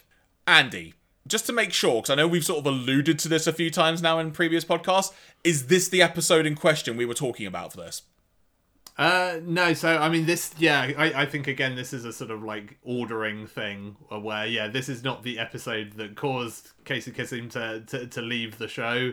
Um, but I guess in probably in terms of like lines recorded, this must have been like his last performance before he chose to, to quit over, yeah, the episode that we will come to in a future installment. Apparently, Andy, an early title for this episode was Mayhem. Does, does that mean they would also have called the monster Mayhem? Quite possibly. Just like. Quite possibly.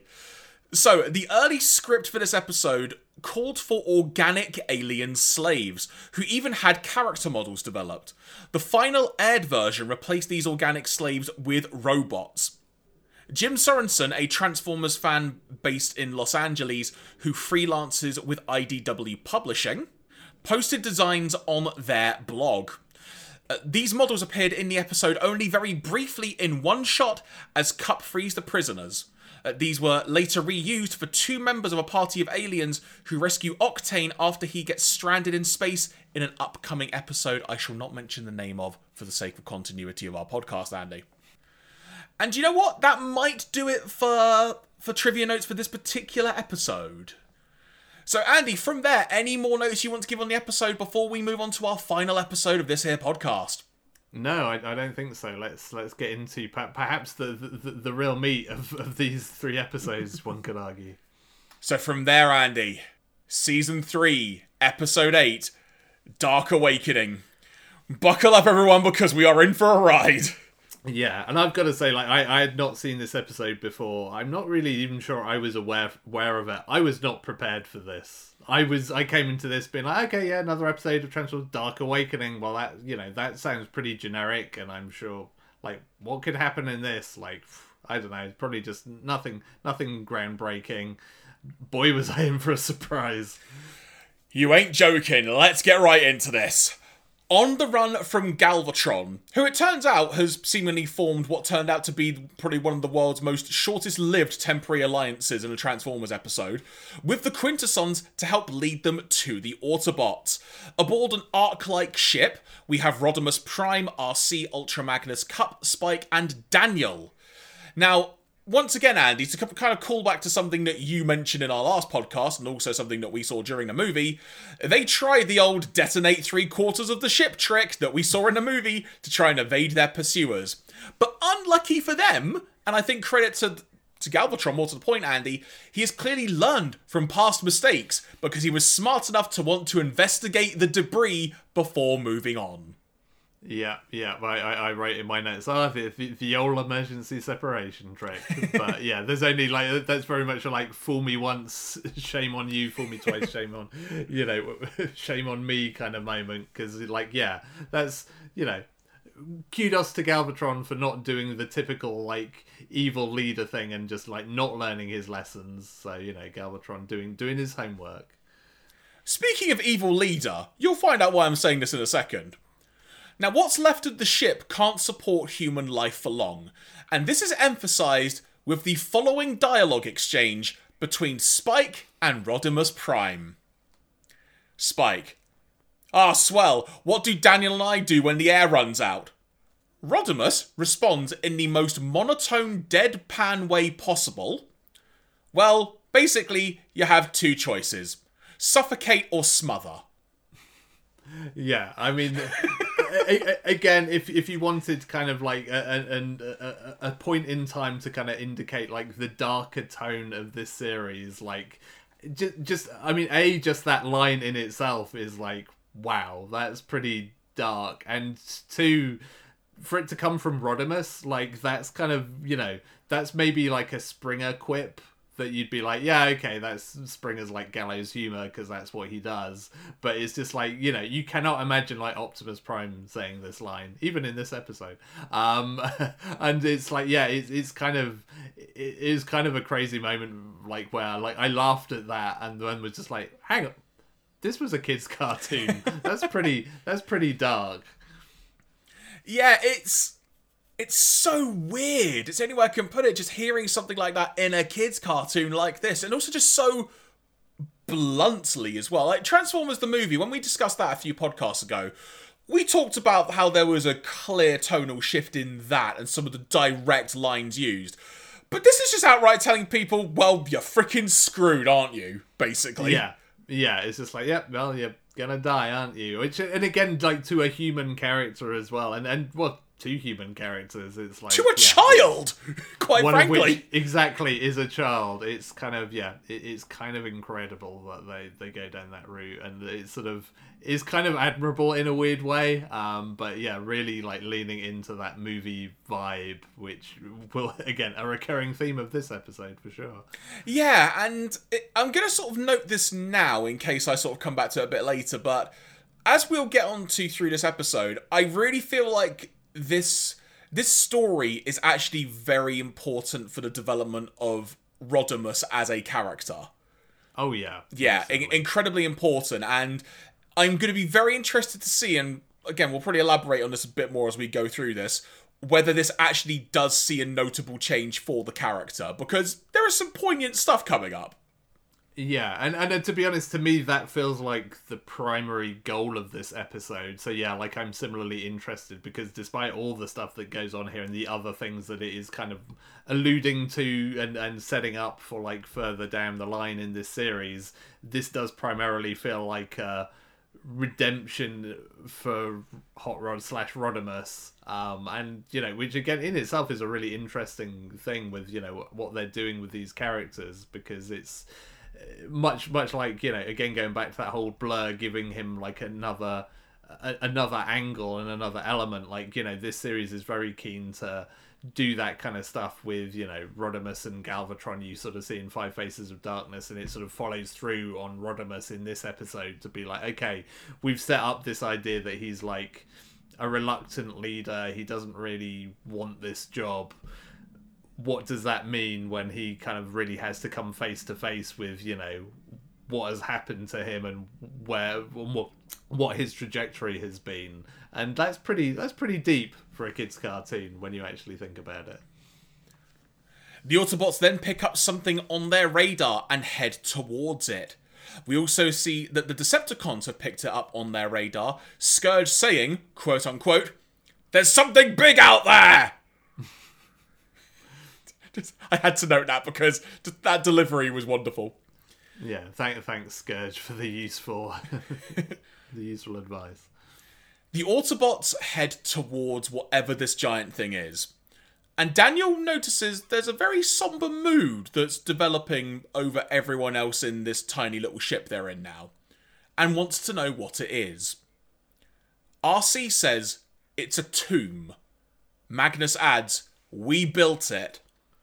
Kup follows up with, As the final resting place for Autobots we lost in the Great War. Daniel then says, like Optimus Prime? And everyone just nods in response. Holy crap, Andy! it's like, what the heck? Yeah, like we're a few minutes deep at this point, and yeah, we've been introduced to a tomb, and like, by the way, this is where like all the dead Autobots are. Also, right to the face of like Daniel, like thinking back to the movie and his like traumatized face when Optimus Prime dies. It's like this this kid's gonna go on a ride as well, like in this episode, because it's like this is this is already a bad p- place to be, and it, it ain't gonna get much better. Yeah, there is part of me that's wondering at this point where, like, how long has it been since the events of the movie at this point? I mean, not very long from timelines because this is what set 2006. So this is hmm. like a year later. So this is all like very fresh post traumatic stress for Daniel, etc. Mm. That it's like being faced with this tomb of of you know. And I guess at this point they don't directly say like, oh yeah, by the way, like Optimus Prime, etc. is here, mm. but it's pretty it's pretty clear that that's where we're going, and it's al- already like my I was just like where is this episode headed? like, I'm I'm very intrigued by this. Tell me more.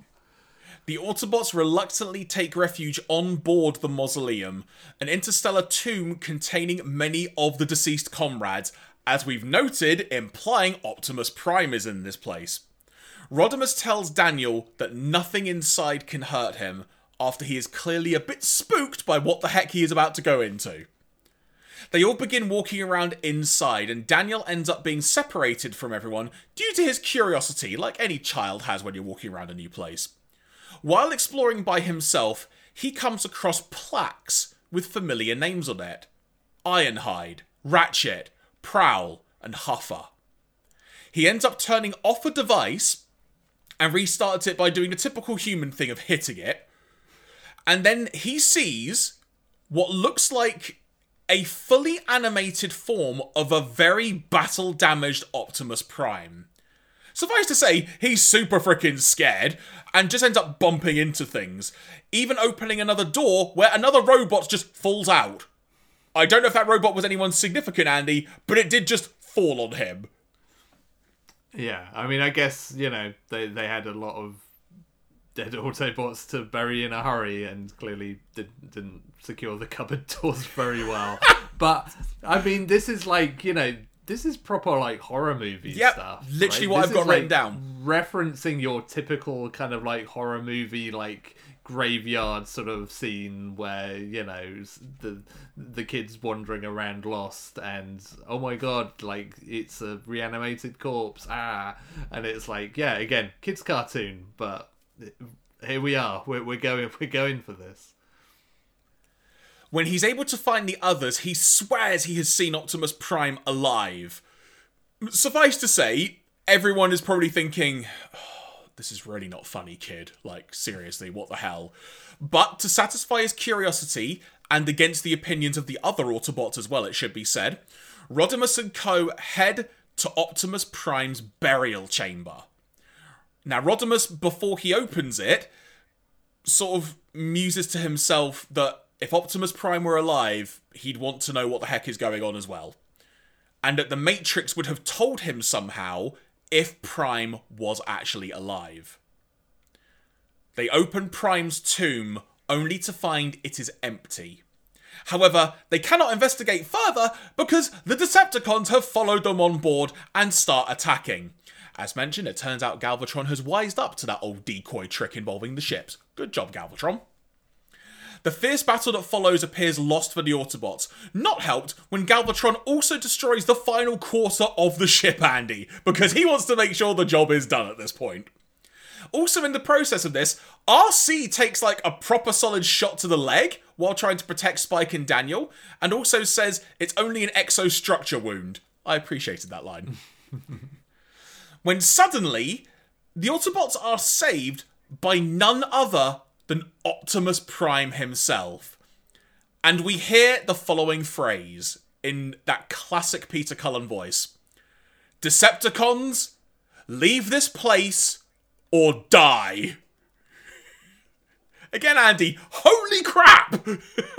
yeah and also i mean again like from you know season one and two optimus prime you know never reference death and straight away which is like you know uh, which again is is it's really hard to tell given like the change in tone for this season whether that's just a tonal thing or whether that's a, a clear kind of indicator of that this is not this this this is not your dad's Optimus Prime. Like this is a this is not you know Optimus Prime functioning normally. Um, but yeah, like this is this is a lot at this point of just like there is there is much to unpack. Like in I I mean I don't know what like six, my six like slash seven year old brain would have made of this episode had I watched it as a kid because it's like there is there is a lot and it's you know and again like Optimus Prime n- kind of beaten up like you know with all of the the wounds that he had in Transformers the movie and it's just weird and kind of like fascinating but kind of horrifying all at the same time. With their ranks bolstered by the mighty warrior's firepower, we get a traditional Decepticon retreat. The Autobots are amazed and confused, quite rightly, at Optimus Prime's presence. Now, Optimus's first concern is is the Matrix safe? Rodimus says he was keeping it warm for him, but as he motions to get it from his chest, Magnus protests that Optimus is in no condition to assume leadership. Pretty much just going, The heck are you doing, kid? Yeah, yeah, it's like guy who has been like dead for a year and is suddenly like not like maybe maybe maybe maybe let him get like 40 winks before he takes on the matrix again Let him have some from some fresh energon, you know? yeah exactly Optimus can give them no explanation for his apparent resurrection, just the typical sort of near death experience of seeing darkness and then a sort of light at the end of the tunnel type thing. Everyone is very perplexed, and that's made even more so when Optimus Prime just suddenly blurts out, must complete plan, and wanders off. yeah nothing nothing like malicious or menacing about that at all that's perfectly normal Everyone goes to follow him. Rodimus Prime has seen enough and is convinced at this point, Andy, that everything is okay. He eagerly, and I'm using that word generously, eagerly wants to return the Matrix of Leadership to Optimus Prime, despite Prime's bizarre behavior, despite the fact he's battle damaged to flippin' hell. He's also just. He's just wanting to give it to him. But Prime is also sort of resisting wanting it as well. And this is also happening against the advice of Kup and Ultra Magnus, who are still protesting at the idea of this happening. Obviously, Andy, not that they don't want Optimus to be leader, but just the fact of, hold on a second here. like, let's review what's going on. Yeah, and I, I think that is that is kind of the great thing about what this season is trying to do with its characters, like as, as we've been talking about, because you know, like you say, we've seen Rodimus the reluctant leader, and suddenly he's faced with this opportunity of like, hey, I can just get this burden off of me, like right now, right here, right now, and you see just how eager he is to like step back to being Hot Rod and getting to just kind of like live, you know, his normal life, not the one that he's had to assume, um, and it's really well played out because yeah, like you know, again good bit of mystery around like well what's the deal with optimus prime here? Like what's actually going on um and then plus this kind of extra angle because you know it's sort of it wouldn't make sense any other way for everybody just to be like okay cool you're back just like that but because you've got rodimus there and because he's so eager to be like thank god like you know I can just get rid of this duty that I never wanted in the first place. It really sells it on the idea of like, well, of course he's just going to say like, "Yep, cool. Well, there you go. Here's your leader. Let's just follow what Optimus Prime wants to do." Um, and you know, you can buy into maybe not everything that happens forthcoming, but a decent amount of it because it's just like you know, Rodimus is is desperate to get rid of that responsibility.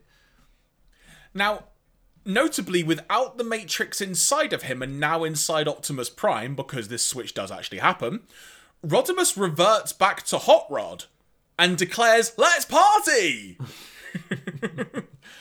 Uh, it's interesting as well, Andy, because this is the first time we've seen Hot Rod in season three, isn't it? I don't think we had Yeah. any flashbacks at all, did we? Uh, no, no, because even when he tried to kill himself earlier in the season. In case you'd forgotten how dark season three is, Rodimus Prime tr- tries to commit suicide in Five Faces of Darkness. Um, and yeah, so e- even then, yeah, we just see him as Rodimus. Uh, so yeah, this is this is like you know just just reverting to, uh, uh, and you wonder how much of this is kind of like you know smart deep character writing and how much of this is like Hasbro being like hey we still need to sell the hot rod toys too so can you find a way to like get him to go back to being hot rod for a bit because you know the sales aren't so good. Can you can you make can, can you make him hot rod again for a while? Because you know how he was only a character for like what sixty minutes of the movie. yeah yeah exactly. And, and it doesn't really do all that much apart from kill Optimus Prime basically in that hour. Um but you know and it's as much, much as I bought the hot rod toy because it was cooler than the Rodimus Prime one like yeah I, I I'm cynical me is just like yeah they probably wanted an excuse to get some hot rod time back to try and flog that toy a bit Now, after the line of "Let's party" from Hot Rod, Optimus, obviously at this point, has got some other plans in mind and simply says, "Forgive me." And clearly, in my opinion, Andy wants to get what I'm phrasing as a receipt on Hot Rod for what occurred in the movie, for being part of the reason why he was dead for a year. Because he just shoots him square in the chest with his cannon. yeah he sure does He then attacks the other Autobots, but notably regrets what he is doing, saying, What have I done? Before then setting the auto destruct sequence on this mausoleum tomb, muttering that he must complete the plan. He then departs and leaves the others stranded on board because he managed to create his own ship to escape on during everything that's happened. With the mausoleum now also, Andy, apparently being on a collision course with a red sun. yep After returning to Cybertron, this is where things get even more wacky, everyone. Optimus Prime has clearly arrived back and now informs the Autobots that Rodimus and the others were killed by the Quintessons in order to let him return to lead the Autobots. The situation surrounding their fallen comrades puts everyone in a pretty bad mood. Springer pretty much just swears vengeance, particularly for RC, and Grimlock spends about at least what a minute just stamping around like an angry child at what's happened, which in and of itself was a great moment. Optimus Prime reassumes command and orders an all-out attack on a Quintesson base. We then get a glimpse of the Quintessons having correctly predicted everyone's actions and reactions which then prompts my favourite line of the episode, Andy, arguably, or one of them. A Quintesson saying, Might I propose anticipatory snigger of triumph? Yeah, yeah. I, I, I hope we get more and more of this as a recurring like cel- quintesson celebrations I'm, I, I'm, I'm very much enjoying these as we go through season three thus far. So let, let's take a moment here, Andy, because a heck of a lot has gone down so far in this episode. As we've already touched on, everything that's happening in this, holy crap, is just, it's an easy way to sum it up. What this is following, neither of us were expecting going in. It is mental almost how much PTSD is probably coming from this as well. And the fact that we even got to see brief mentions of other characters we're never gonna see again as well. It's it's a really surreal episode. But one of the themes it's also playing on is something that we only got a glimpse of maybe once or twice during seasons one and two, and that was what if Optimus Prime was a bad guy? We got little glimpses of it, like the one time he was possessed and was destroying airplanes for like half an episode. And I guess technically, when like Megatron was a like disguised himself as Optimus Prime for a little bit, and we had like I think it was the Prime Problem episode, if I remember correctly. Hmm. That's probably the only instances where we got to see perhaps inklings of what might it be like if Prime wasn't good. And we're getting to see that again, and as we'll get onto, there is going to be some more of that as well. But so far, this episode is utterly mental, and I'm loving it. Yeah, I mean, I'm definitely like, uh, like I say, I'd, I'd love to have to be able to go back and show this to my kid self to see because I would either have loved this or like has been weirdly terrified by it. I think because like it's like we said, it has these horror movie vibes. and it's just like I mean. Transformers the movie and Optimus Prime's death is kind of like upsetting in a very sort of direct way. This is far more kind of traumatic in terms of like, you know, this resurrected corpse of Optimus Prime uh, who, you know, then goes and basically tries to kill a bunch of Autobots and is now like th- this is kind of far more sort of malevolent than the sort of like quote unquote evil primes we've had in seasons 1 and 2 because it's not just like out of control like oh god he's powerful and it's not somebody else pretending to be him. Like this is actual optimus prime doing something at least partially against his will it seems at this point. Like you know there's a clear indicator that he's not entirely in control of his own faculties but he's also has enough kind of control and commands to basically get the autobots to do whatever he asks them to and it's this really kind of like worryingly sort of malicious, you know, return of just like, wait, what's the end game here? Especially when he comes in, but like, let's attack the Quintessons because it's like, okay, that actually seems like potentially an Optimus Prime thing to do. But then you get to this point where you realize like the Quintessons seem happy about what's happening here. Okay, and it starts to piece together sort of what's going on. Um, and it's like you know, as much as I'm, I'm maybe already a little bit bored of the like the quintessons being like the big bads here because it's not quite the same as your like traditional like you know Decepticons or like you know Galvatron being the bad guy. But it's a really interesting configuration of elements, and it's it's one of the few moments I feel like where this series reaches a like. I'm not sure what the way out is for this because it's like you've got like reanimated Optimus Prime you've got you know Rodimus Prime now no longer Rodimus Prime. Like, what's the end game of this? How, where where is the world state going to end up by the end of this episode? Because it's you know there's a lot happening here, and it's all big and important stuff. So it's kind of like pretty compelling at this point of just like I, I need to see where this goes. Yeah, and uh, and a couple of things just to touch on what you said the fact that we don't see the quintessons until that little scene where it implies they have something to do with it, it was a really nice reveal as well. Because at that point, adding to this whole mystery and intrigue thing that I've mentioned far too many times at this point, it just it was that little moment of ah, oh, it makes sense and damn them in a way. It was almost like a perfect reveal the way they did that.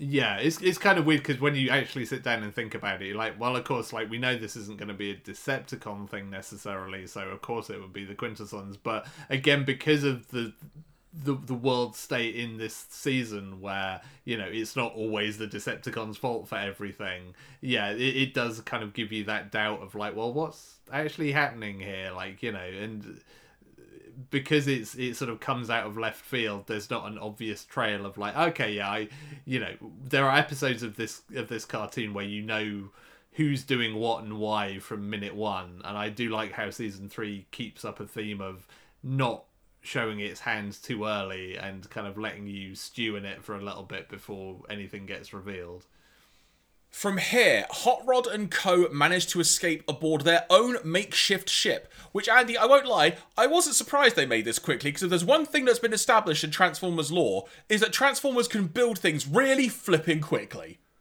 Yeah, yeah. I mean, it's, it's sort of. It, it almost felt like they should have found a way to like shoehorn Wreck-Gar into this to make it even more believable. But yeah, sure, it's uh, it, they, they do seem pretty good at the old the old engineering and they're able to escape literally moments before the big mausoleum ship plunges into a star and explodes. Now, I want to highlight that, Andy, because literally, after seeing the Autobots that were mentioned inside, like Ratchet, Prowl, Ironhide, Huffer, not only have we seen these Autobots effectively die once, we've now seen whatever remains of them literally explode yeah, yeah, and and especially, I mean, it's sort of if you if you think about it too hard, like you know, we've also had the end of the movie with its like Optimus Prime will return promise, which yeah. Well, they've made good on that promise, I guess. Yeah, do you um, know what? Um, that was what I was going to mention a minute ago, but I'll let you finish your thought before I say that. Yeah, because it's like again. I mean, imagine. Yeah, like again, I would love to have, have made child me sit and watch this, where you've had the promise, like, "Hey, Optimus Prime is coming back," and like, guess what? Optimus Prime is back. Oh, but he's a shambling zombie that's trying to kill everyone. It's like, okay. um, but like even beyond that, like you know, there's maybe a promise there of like, okay, well, I guess maybe the other Transformers that I liked that you murdered are gonna come back too. And this episode is just like, nope, been blasted into the sun. Sorry. it's like cool. All right, we're fine. I I guess I, I guess I didn't like Ratchet that much anyway, and Prowl and, and well, Huffer, fine, whatever. Um, Ironhide. And yeah, yeah, and Ironhide. I mean, that's the thing. Not even kind of you know sort of lower tier. You know, if it had been Windcharger, maybe you'd be like, ah, well, you know. But yeah, like Ironhide, you just blew up Ironhide's body. Fine, okay. yeah, it's it really is mental. It, this is literally the way of going. They're not coming back. Yeah. If you ever yeah. wanted it really dealt like that. But the thing about like the sort of like you mentioned the post movie thing of Optimus Prime will return, which we discussed on our Transformers the movie podcast.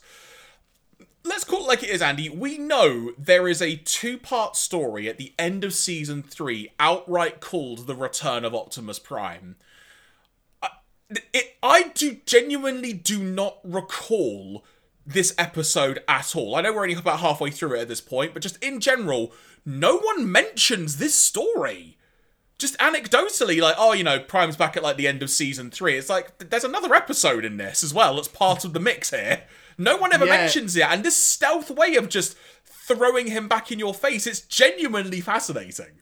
Yeah, yeah, I, I do find it weird that I hadn't like you know heard about this episode, or maybe I, I hadn't and just forgotten about it. But it certainly it's not really talked about that I can recall all that much.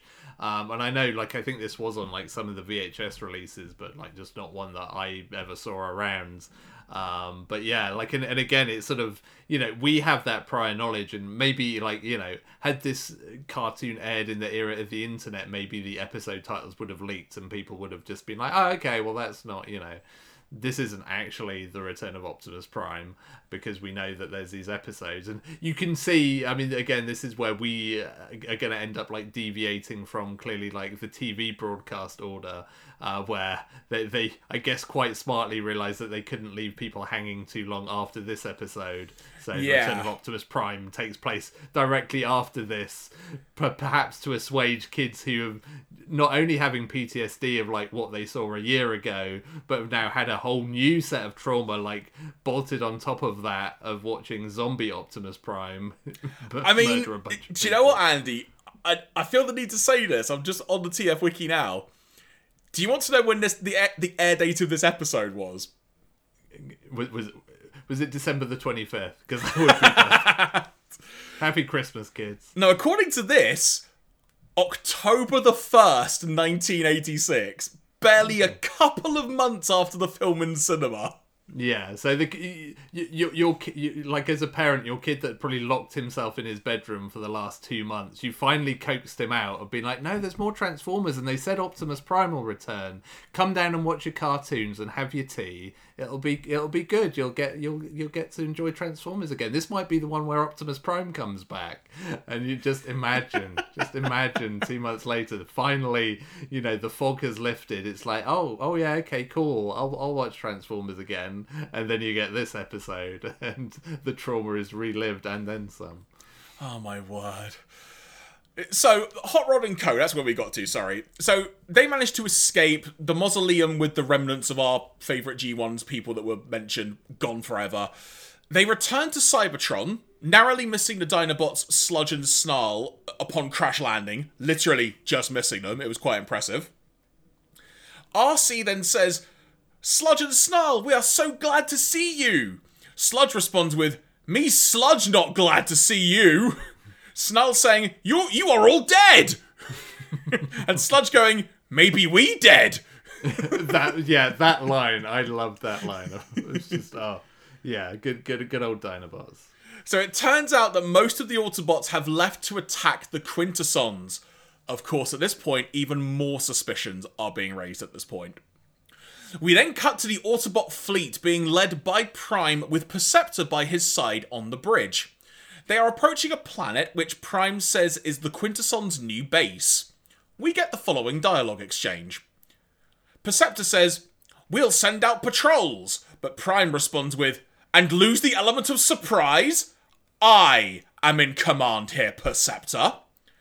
Perceptor then responds with, Of course, Prime, but then Blur interrupts and says, in a very, very quick way, as only Blur can, that they have received a message saying that Rodimus and co have survived and that they are on their way to join the fleet. When Prime then says, a cunning Quintesson trick, a fake message, but it won't help them now. Full speed ahead. The Quintessons are enjoying what they are seeing, especially as the planet that they're heading to turns out, from them saying it, is a decoy. And also to make mention of the fact that they say Optimus still doesn't know what is happening to him. We then see the Autobot fleet get bombarded with missiles and such. There are just planes and ships being destroyed, all sorts. Flip knows who else died in this flipping onslaught. Hot Rod and Co. arrive to find the Autobot fleet pretty much decimated by the Quintesson missile fire. They're frantically trying to call the head ship with Optimus Prime to try and stop the attack and such, but nothing is being responded to. Despite him clearly fighting the urge to do what he is doing and the Matrix having some kind of reaction to it as well, Optimus Prime is still doing what no one really can figure out is actually going on with him doing, if that makes sense. This is when Optimus Prime issues the order to destroy the incoming ship, which has Hot Rod and Co. on it. And per his orders, it gets destroyed and everyone inside is able to escape. Perceptor, though, is on another part of the ship, and conveniently, Andy has to go into telescope mode to look through a telescope, which I found quite amusing in and of itself. And then, sorry, microscope mode, I should have said telescope mode. Uh, and then actually has them rescued. Hot Rod and the others are now finally on board the lead flagship of this fleet. And the former Rodimus goes Optimus hunting, quote unquote, after his what, let's just call it a zombified mentor, Andy. I think that's fair to say at this point. When the two meet, Optimus Prime is clearly concerned for his comrades before his mind is overpowered once again.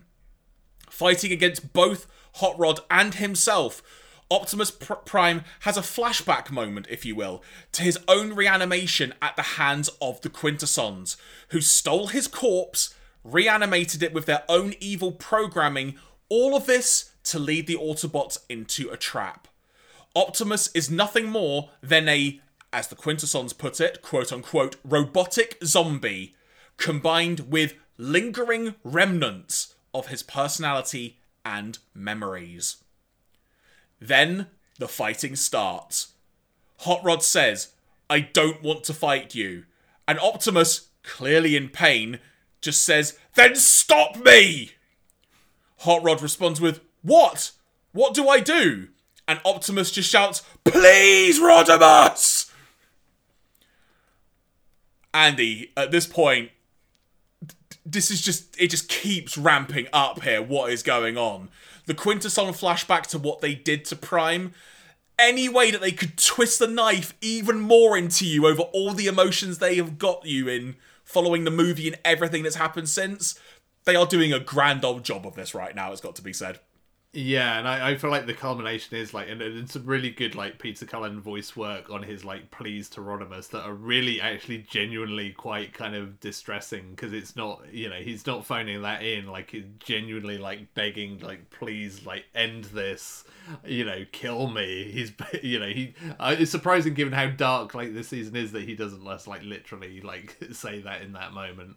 Um, but yeah, like it's, it, it's kind of is incredibly kind of like dark and pretty harrowing and you know and again you know like optimus prime like you know kids hero in this kind of state like is just kind of really rough and i mean pl- plus like you also get an extra like 2022 layer of him just being like oh it sounds like Rodimus is alive, and he's just like basically like, ah, fake news. they must be the baddies. it's a you know, and it's like that. That doesn't help either. Um, but yeah, like all of that, and again, you know, you kind of see what's coming in this sort of like, it, it's almost. It's an interestingly like subtle thing because you know you, you sort of see by the point Hot Rod kind of goes to face off against Prime that he's sort of like started to realize like his own sort of like hang-ups about like being in charge and real- realizes that what once again he's caused Optimus Prime a bunch of pain really by kind of like you know absolving his own responsibilities and that sort of you know that undercurrent as well just alongside the whole like zombie thing is actually like pretty pretty powerful as as this series goes it, it really is just something to behold. I'm not trying to add more gravitas to this for the sake of it, but it's just again with the way that we have watched the whole series up to this point, including the movie and the way things are built up and discovering things as we've gone along from both of our unique perspectives. It's just the amount of gravity in this episode is just in, insanely mental. I can't think of the right words to articulate it, but it is mind blowing in many ways. Yeah, and it's also like this could have been a really sort of tackily done episode like you know i mean as, as much as i make fun of like the, the, the trauma it's probably giving a bunch of kids at this point like it is done with that gravitas. It is done with uh, like a sort of a, a grown-up sensibility that sort of almost treats its audience with respect. Like it's not just like zombie optimus prime isn't this fun? Like it's genuinely going for the fact that like this is kind of torturous for prime to you know be made to do these things against his will that are sort of you know against his core beliefs um, you know, it's not just the, it's not just kind of a cheap sort of, you know, pound shop. Oh no, they made him shoot an Autobot. Like he's literally doing things that are completely against everything that he stands for. And then you know you've got the the hot rod slash Rodimus Prime angle of you know his own responsibilities and you know seeing what has become of sort of you know the the leader that he idolized and it is all done with a real genuine care for those characters that I think you know deserve some appreciation because it's not just as simple as like you know Hot Rod defeats Zombie Optimus Prime. Like it is, it comes from a, a, a place of of deep sort of character engagement is again feels pretty unusual for a, like a kids cartoon in the in the eighties in particular. Continuing from where we left off, Hot Rod puts up a brave fight in a moment of compassion trying to help Optimus, but Hot Rod is physically overcome by his mentor. Prime says that the Matrix makes me too strong. Hot Rod then retorts with, Now there's a unique complaint. And then Prime says, If you lose, Autobots all destroyed. Prime continues to overpower Hot Rod easily, but the influence of the Matrix allows Prime to overcome the Quintesson's programming. Hot Rod then eventually overpowers Optimus, kicking him in the shin, which I felt was quite amusing in some ways because of all the things it could have been. Sure, why not? Then throws him into a computer nearby. At this point, Andy, Prime's arm is detached, just ripped off, and you just see bits of circuits hanging. It's like, the heck? Can you dig this knife any further? How... Yeah, just just just just throw a bit more body horror into this, just on top of everything else. Why why don't you? Oh man! But Prime gets back up and then kicks Rod away and holds the, the, his blaster in Hot Rod's face, trying to resist killing him. Then says, "Till all are one." Drops the gun and returns the Matrix to Hot Rod's chest cavity, restoring him to the status of Rodimus Prime. Optimus saying, Monsters. They made me a weapon to destroy the very ones I loved in life. But you will save them, Rodimus Prime. As Optimus Prime takes his leave, the other Autobots find the quite simply battered Rodimus at this point, and obviously they're all equally battered as well, but the ship is being evacuated. They haven't got time to go and find Prime, which at this point, Andy, you might be inclined to think they're like, look, that ain't Prime. We're getting out of here. Yeah, yeah, for sure. Optimus Prime then takes control of the ship, saying the following Optimus Prime to Autobot fleet. Return to Cybertron. That is my final command. As the stunned Quintessons watch on, they see the Autobot fleet escaping. Optimus's final act, as mentioned, is to pilot this Autobot flagship into the trigger zone for the Quintessons trap, ensuring the safety of the retreating Autobot ships and crafts. Closing the distance piloting the command ship, Optimus Prime suffers horrendous damage, to say the least, because of the Quintessons' bombardment with just that relentless flurry of missile fire and explosions. We see bits of Prime's face starting to fall off and cave in, he loses an eye shield. It's just. What else can you do? At this point, like, can you really reinforce this any further? The answer, everyone, is yes. Yes, they can because even with everything that happens here, everyone kind of gets to a safe distance away, and we just see a visual of Optimus Prime, what's left of him at this point, it's got to be said, battle damage to hell. And he simply says, Till all are one. And then we see a massive explosion. And that is the end, again, of Optimus Prime and as Kup bids his old friend farewell, and the Autobots mourn the loss of their leader for a second time, Magnus remarks that the Nova that they see before them will be in Opt- will be Optimus's memorial. And Rodimus then says, I don't know if I'll ever be the leader you were, but for sure, I'm gonna try. And Andy, it's really weird to think about it because I mentioned from my perspective of watching Transformers the movie when we talked about it in the podcast that I kind of had this impression and didn't really appreciate it until we've been doing this podcast that I thought Hot Rod and RC and everyone were introduced through season two. So it really caught me off guard, and for that to be Hot Rod's introduction in the movie, where he is the reason ultimately that Optimus is killed, let's call it like it is. He is a big reason for it. For this to somehow work out as being a redemption story for Hot Rod and actually put him in an incredibly good light as though he's actually learned something from this. It's actually a fantastic bit of storytelling, as horrifying as it is in many ways. Yeah, yeah. I mean, it is like you know, it's it's insane on multiple levels, like how how this episode operates. And again, I mean, I think I kind of said you know during the Five Faces of Darkness stuff that you know I was kind of used to a lot of these plot lines from the comics, which did a lot of similar things with with Hot Rod slash Rodimus and Galvatron, and I always sort of assumed that that stuff was mostly compartmentalized as a comic thing because that always had more grown up themes and it always kind of tackled its characters with a, a, bit more of this sort of, you know, gravitas. And again, like I say, I was no stranger to Optimus Prime dying because he did that quite a lot in the comics. Um, but yeah, like I, I was really surprised to see this kind of tackle those similar kind of themes in this way.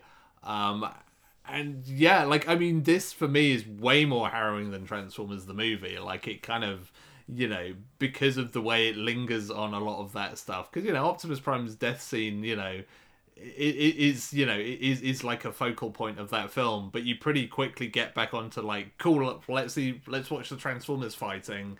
Let's get back to the action. Whereas this is just so singularly focused on.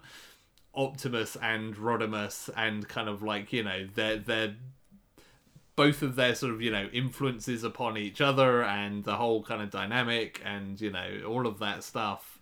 And yeah like it's really pretty powerful. Um and it's kind of like again which is why i'm so surprised that i've not heard more about this episode because it's kind of it's kind of a standout to me in terms of what it does. And like i say it could so easily have been a cheesy like you know zombie Optimus episode that that has like a happy end. You know, because you could have a happy ending that is just like, oh, Optimus Prime gets laid to rest in the tomb again. He's still dead. That's sad, but you know, it's fine. We've got this place where we can, you know, remember him. But no, just like everything gets kind of destroyed in this at the end um, until you get the narrator voice in. Tune in tomorrow, um, which is like, you know, if if you if you're somehow still like cogent and able as a as a kid to watch tomorrow's episode of Transformers might might might get better for you.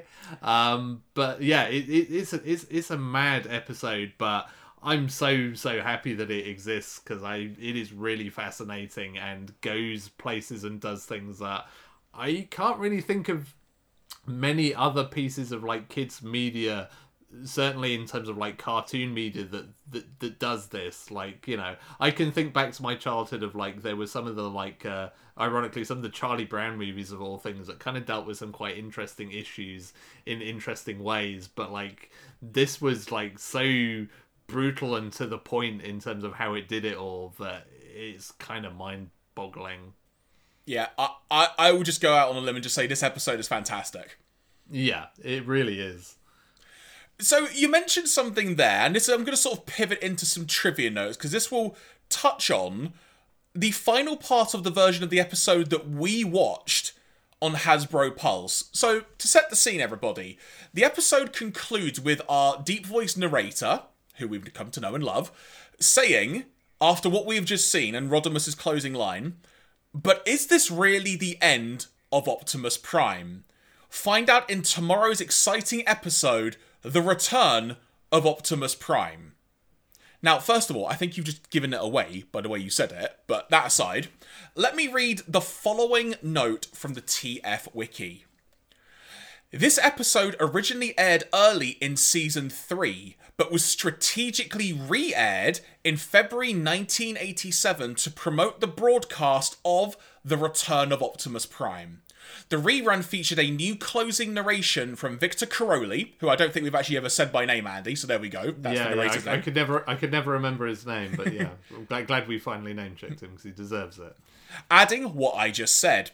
Caroli's line replaced the original final line of the episode delivered by Rodimus, which was simply, quote unquote, so long prime. The original version was released on on VHS by Kid Rhino, but when the company released the episode on DVD, the altered ending was the only one included. Observing the frustration this caused among American fans, DVD consultant Chris McFeely helped ensure the restoration of the original ending for the Metrodome DVD releases of the episode, with the alternate ending as an Easter egg. The original ending is also the version featured on the Shout Factory DVD set, but when Hasbro put up the episodes on YouTube in 2021, the version we are watching, only the altered version was used. So there's some interesting notes there, and it also makes a lot more sense now as to why. Why is this episode 8 when it says tomorrow and the return of Yeah. Optimus Prime is like ep- episodes 29 and 30? So that makes a lot more sense. Yeah, but but also even more harrowing for the, the, the children of like late 1986 True. who have don't don't even get that kind of you know. Although mind you, I think you know, given that the movie promised Optimus Prime will return, then you get this. Because yeah, I mean, just imagine thinking maybe that was what they meant. Maybe this was like the Optimus Prime will return that they promised, and that's it. Can you I mean, imagine? my god yeah like but it's in the same way like uh, uh, on, on the flip side of that uh, promising like come back tomorrow for the return of optimus prime like oh god what are they going to do with him now like you know what what what are they going to make him do next like are they I, mean the only thing they could have done to make this kind of worse was to to have like aped the end of transformers the movie and had like optimus prime's head just start like orbiting cybertron. Just like there you go. Um but man yeah that that makes a lot of sense in terms of the timeline but somehow yeah that just makes it even more shocking how this episode pans out and ends Yeah, and you know what? I think that's the only note I'm going to read because there isn't anything else major from what I can see there, but I felt that was the most prevalent one that we should touch on. So, Andy, we both already said it. That that was something else to behold, and the fact that neither of us expected it going in, I think, has also actually made it extra special for us actually being able to discuss it today. Yeah, yeah, it's it's really is kind of quite a quite an astounding thing, and it's it's the thing you know, and it does lean into what I've appreciated about this season, which like a much like season two, you know, I I kind of heard mostly people talking about the negatives of it, and I feel like season three is similarly, you know, people talk about the bad animation quality and all the animation errors, and they talk about some of the really bad episodes, um, and people have kind of buried the lead and kind of hidden the fact that there are actually some little gems of episodes here, like you know, kill, Killing Jar is I think, a pretty good episode, and this is kind of an incredible episode in a lot of ways. Um, and it, stuff like this has made me way more like excited for our watching of the rest of this season. Although I, I've I've already seen like the titular episode for this of this podcast that we'll talk about next week, and that's a, a very different ride. Um, but yeah, like I'm kind of excited to, to run through the rest of this season. But I, I do worry we've kind of like hit a high point here, and it's going to be difficult for it to like replicate anything like this again.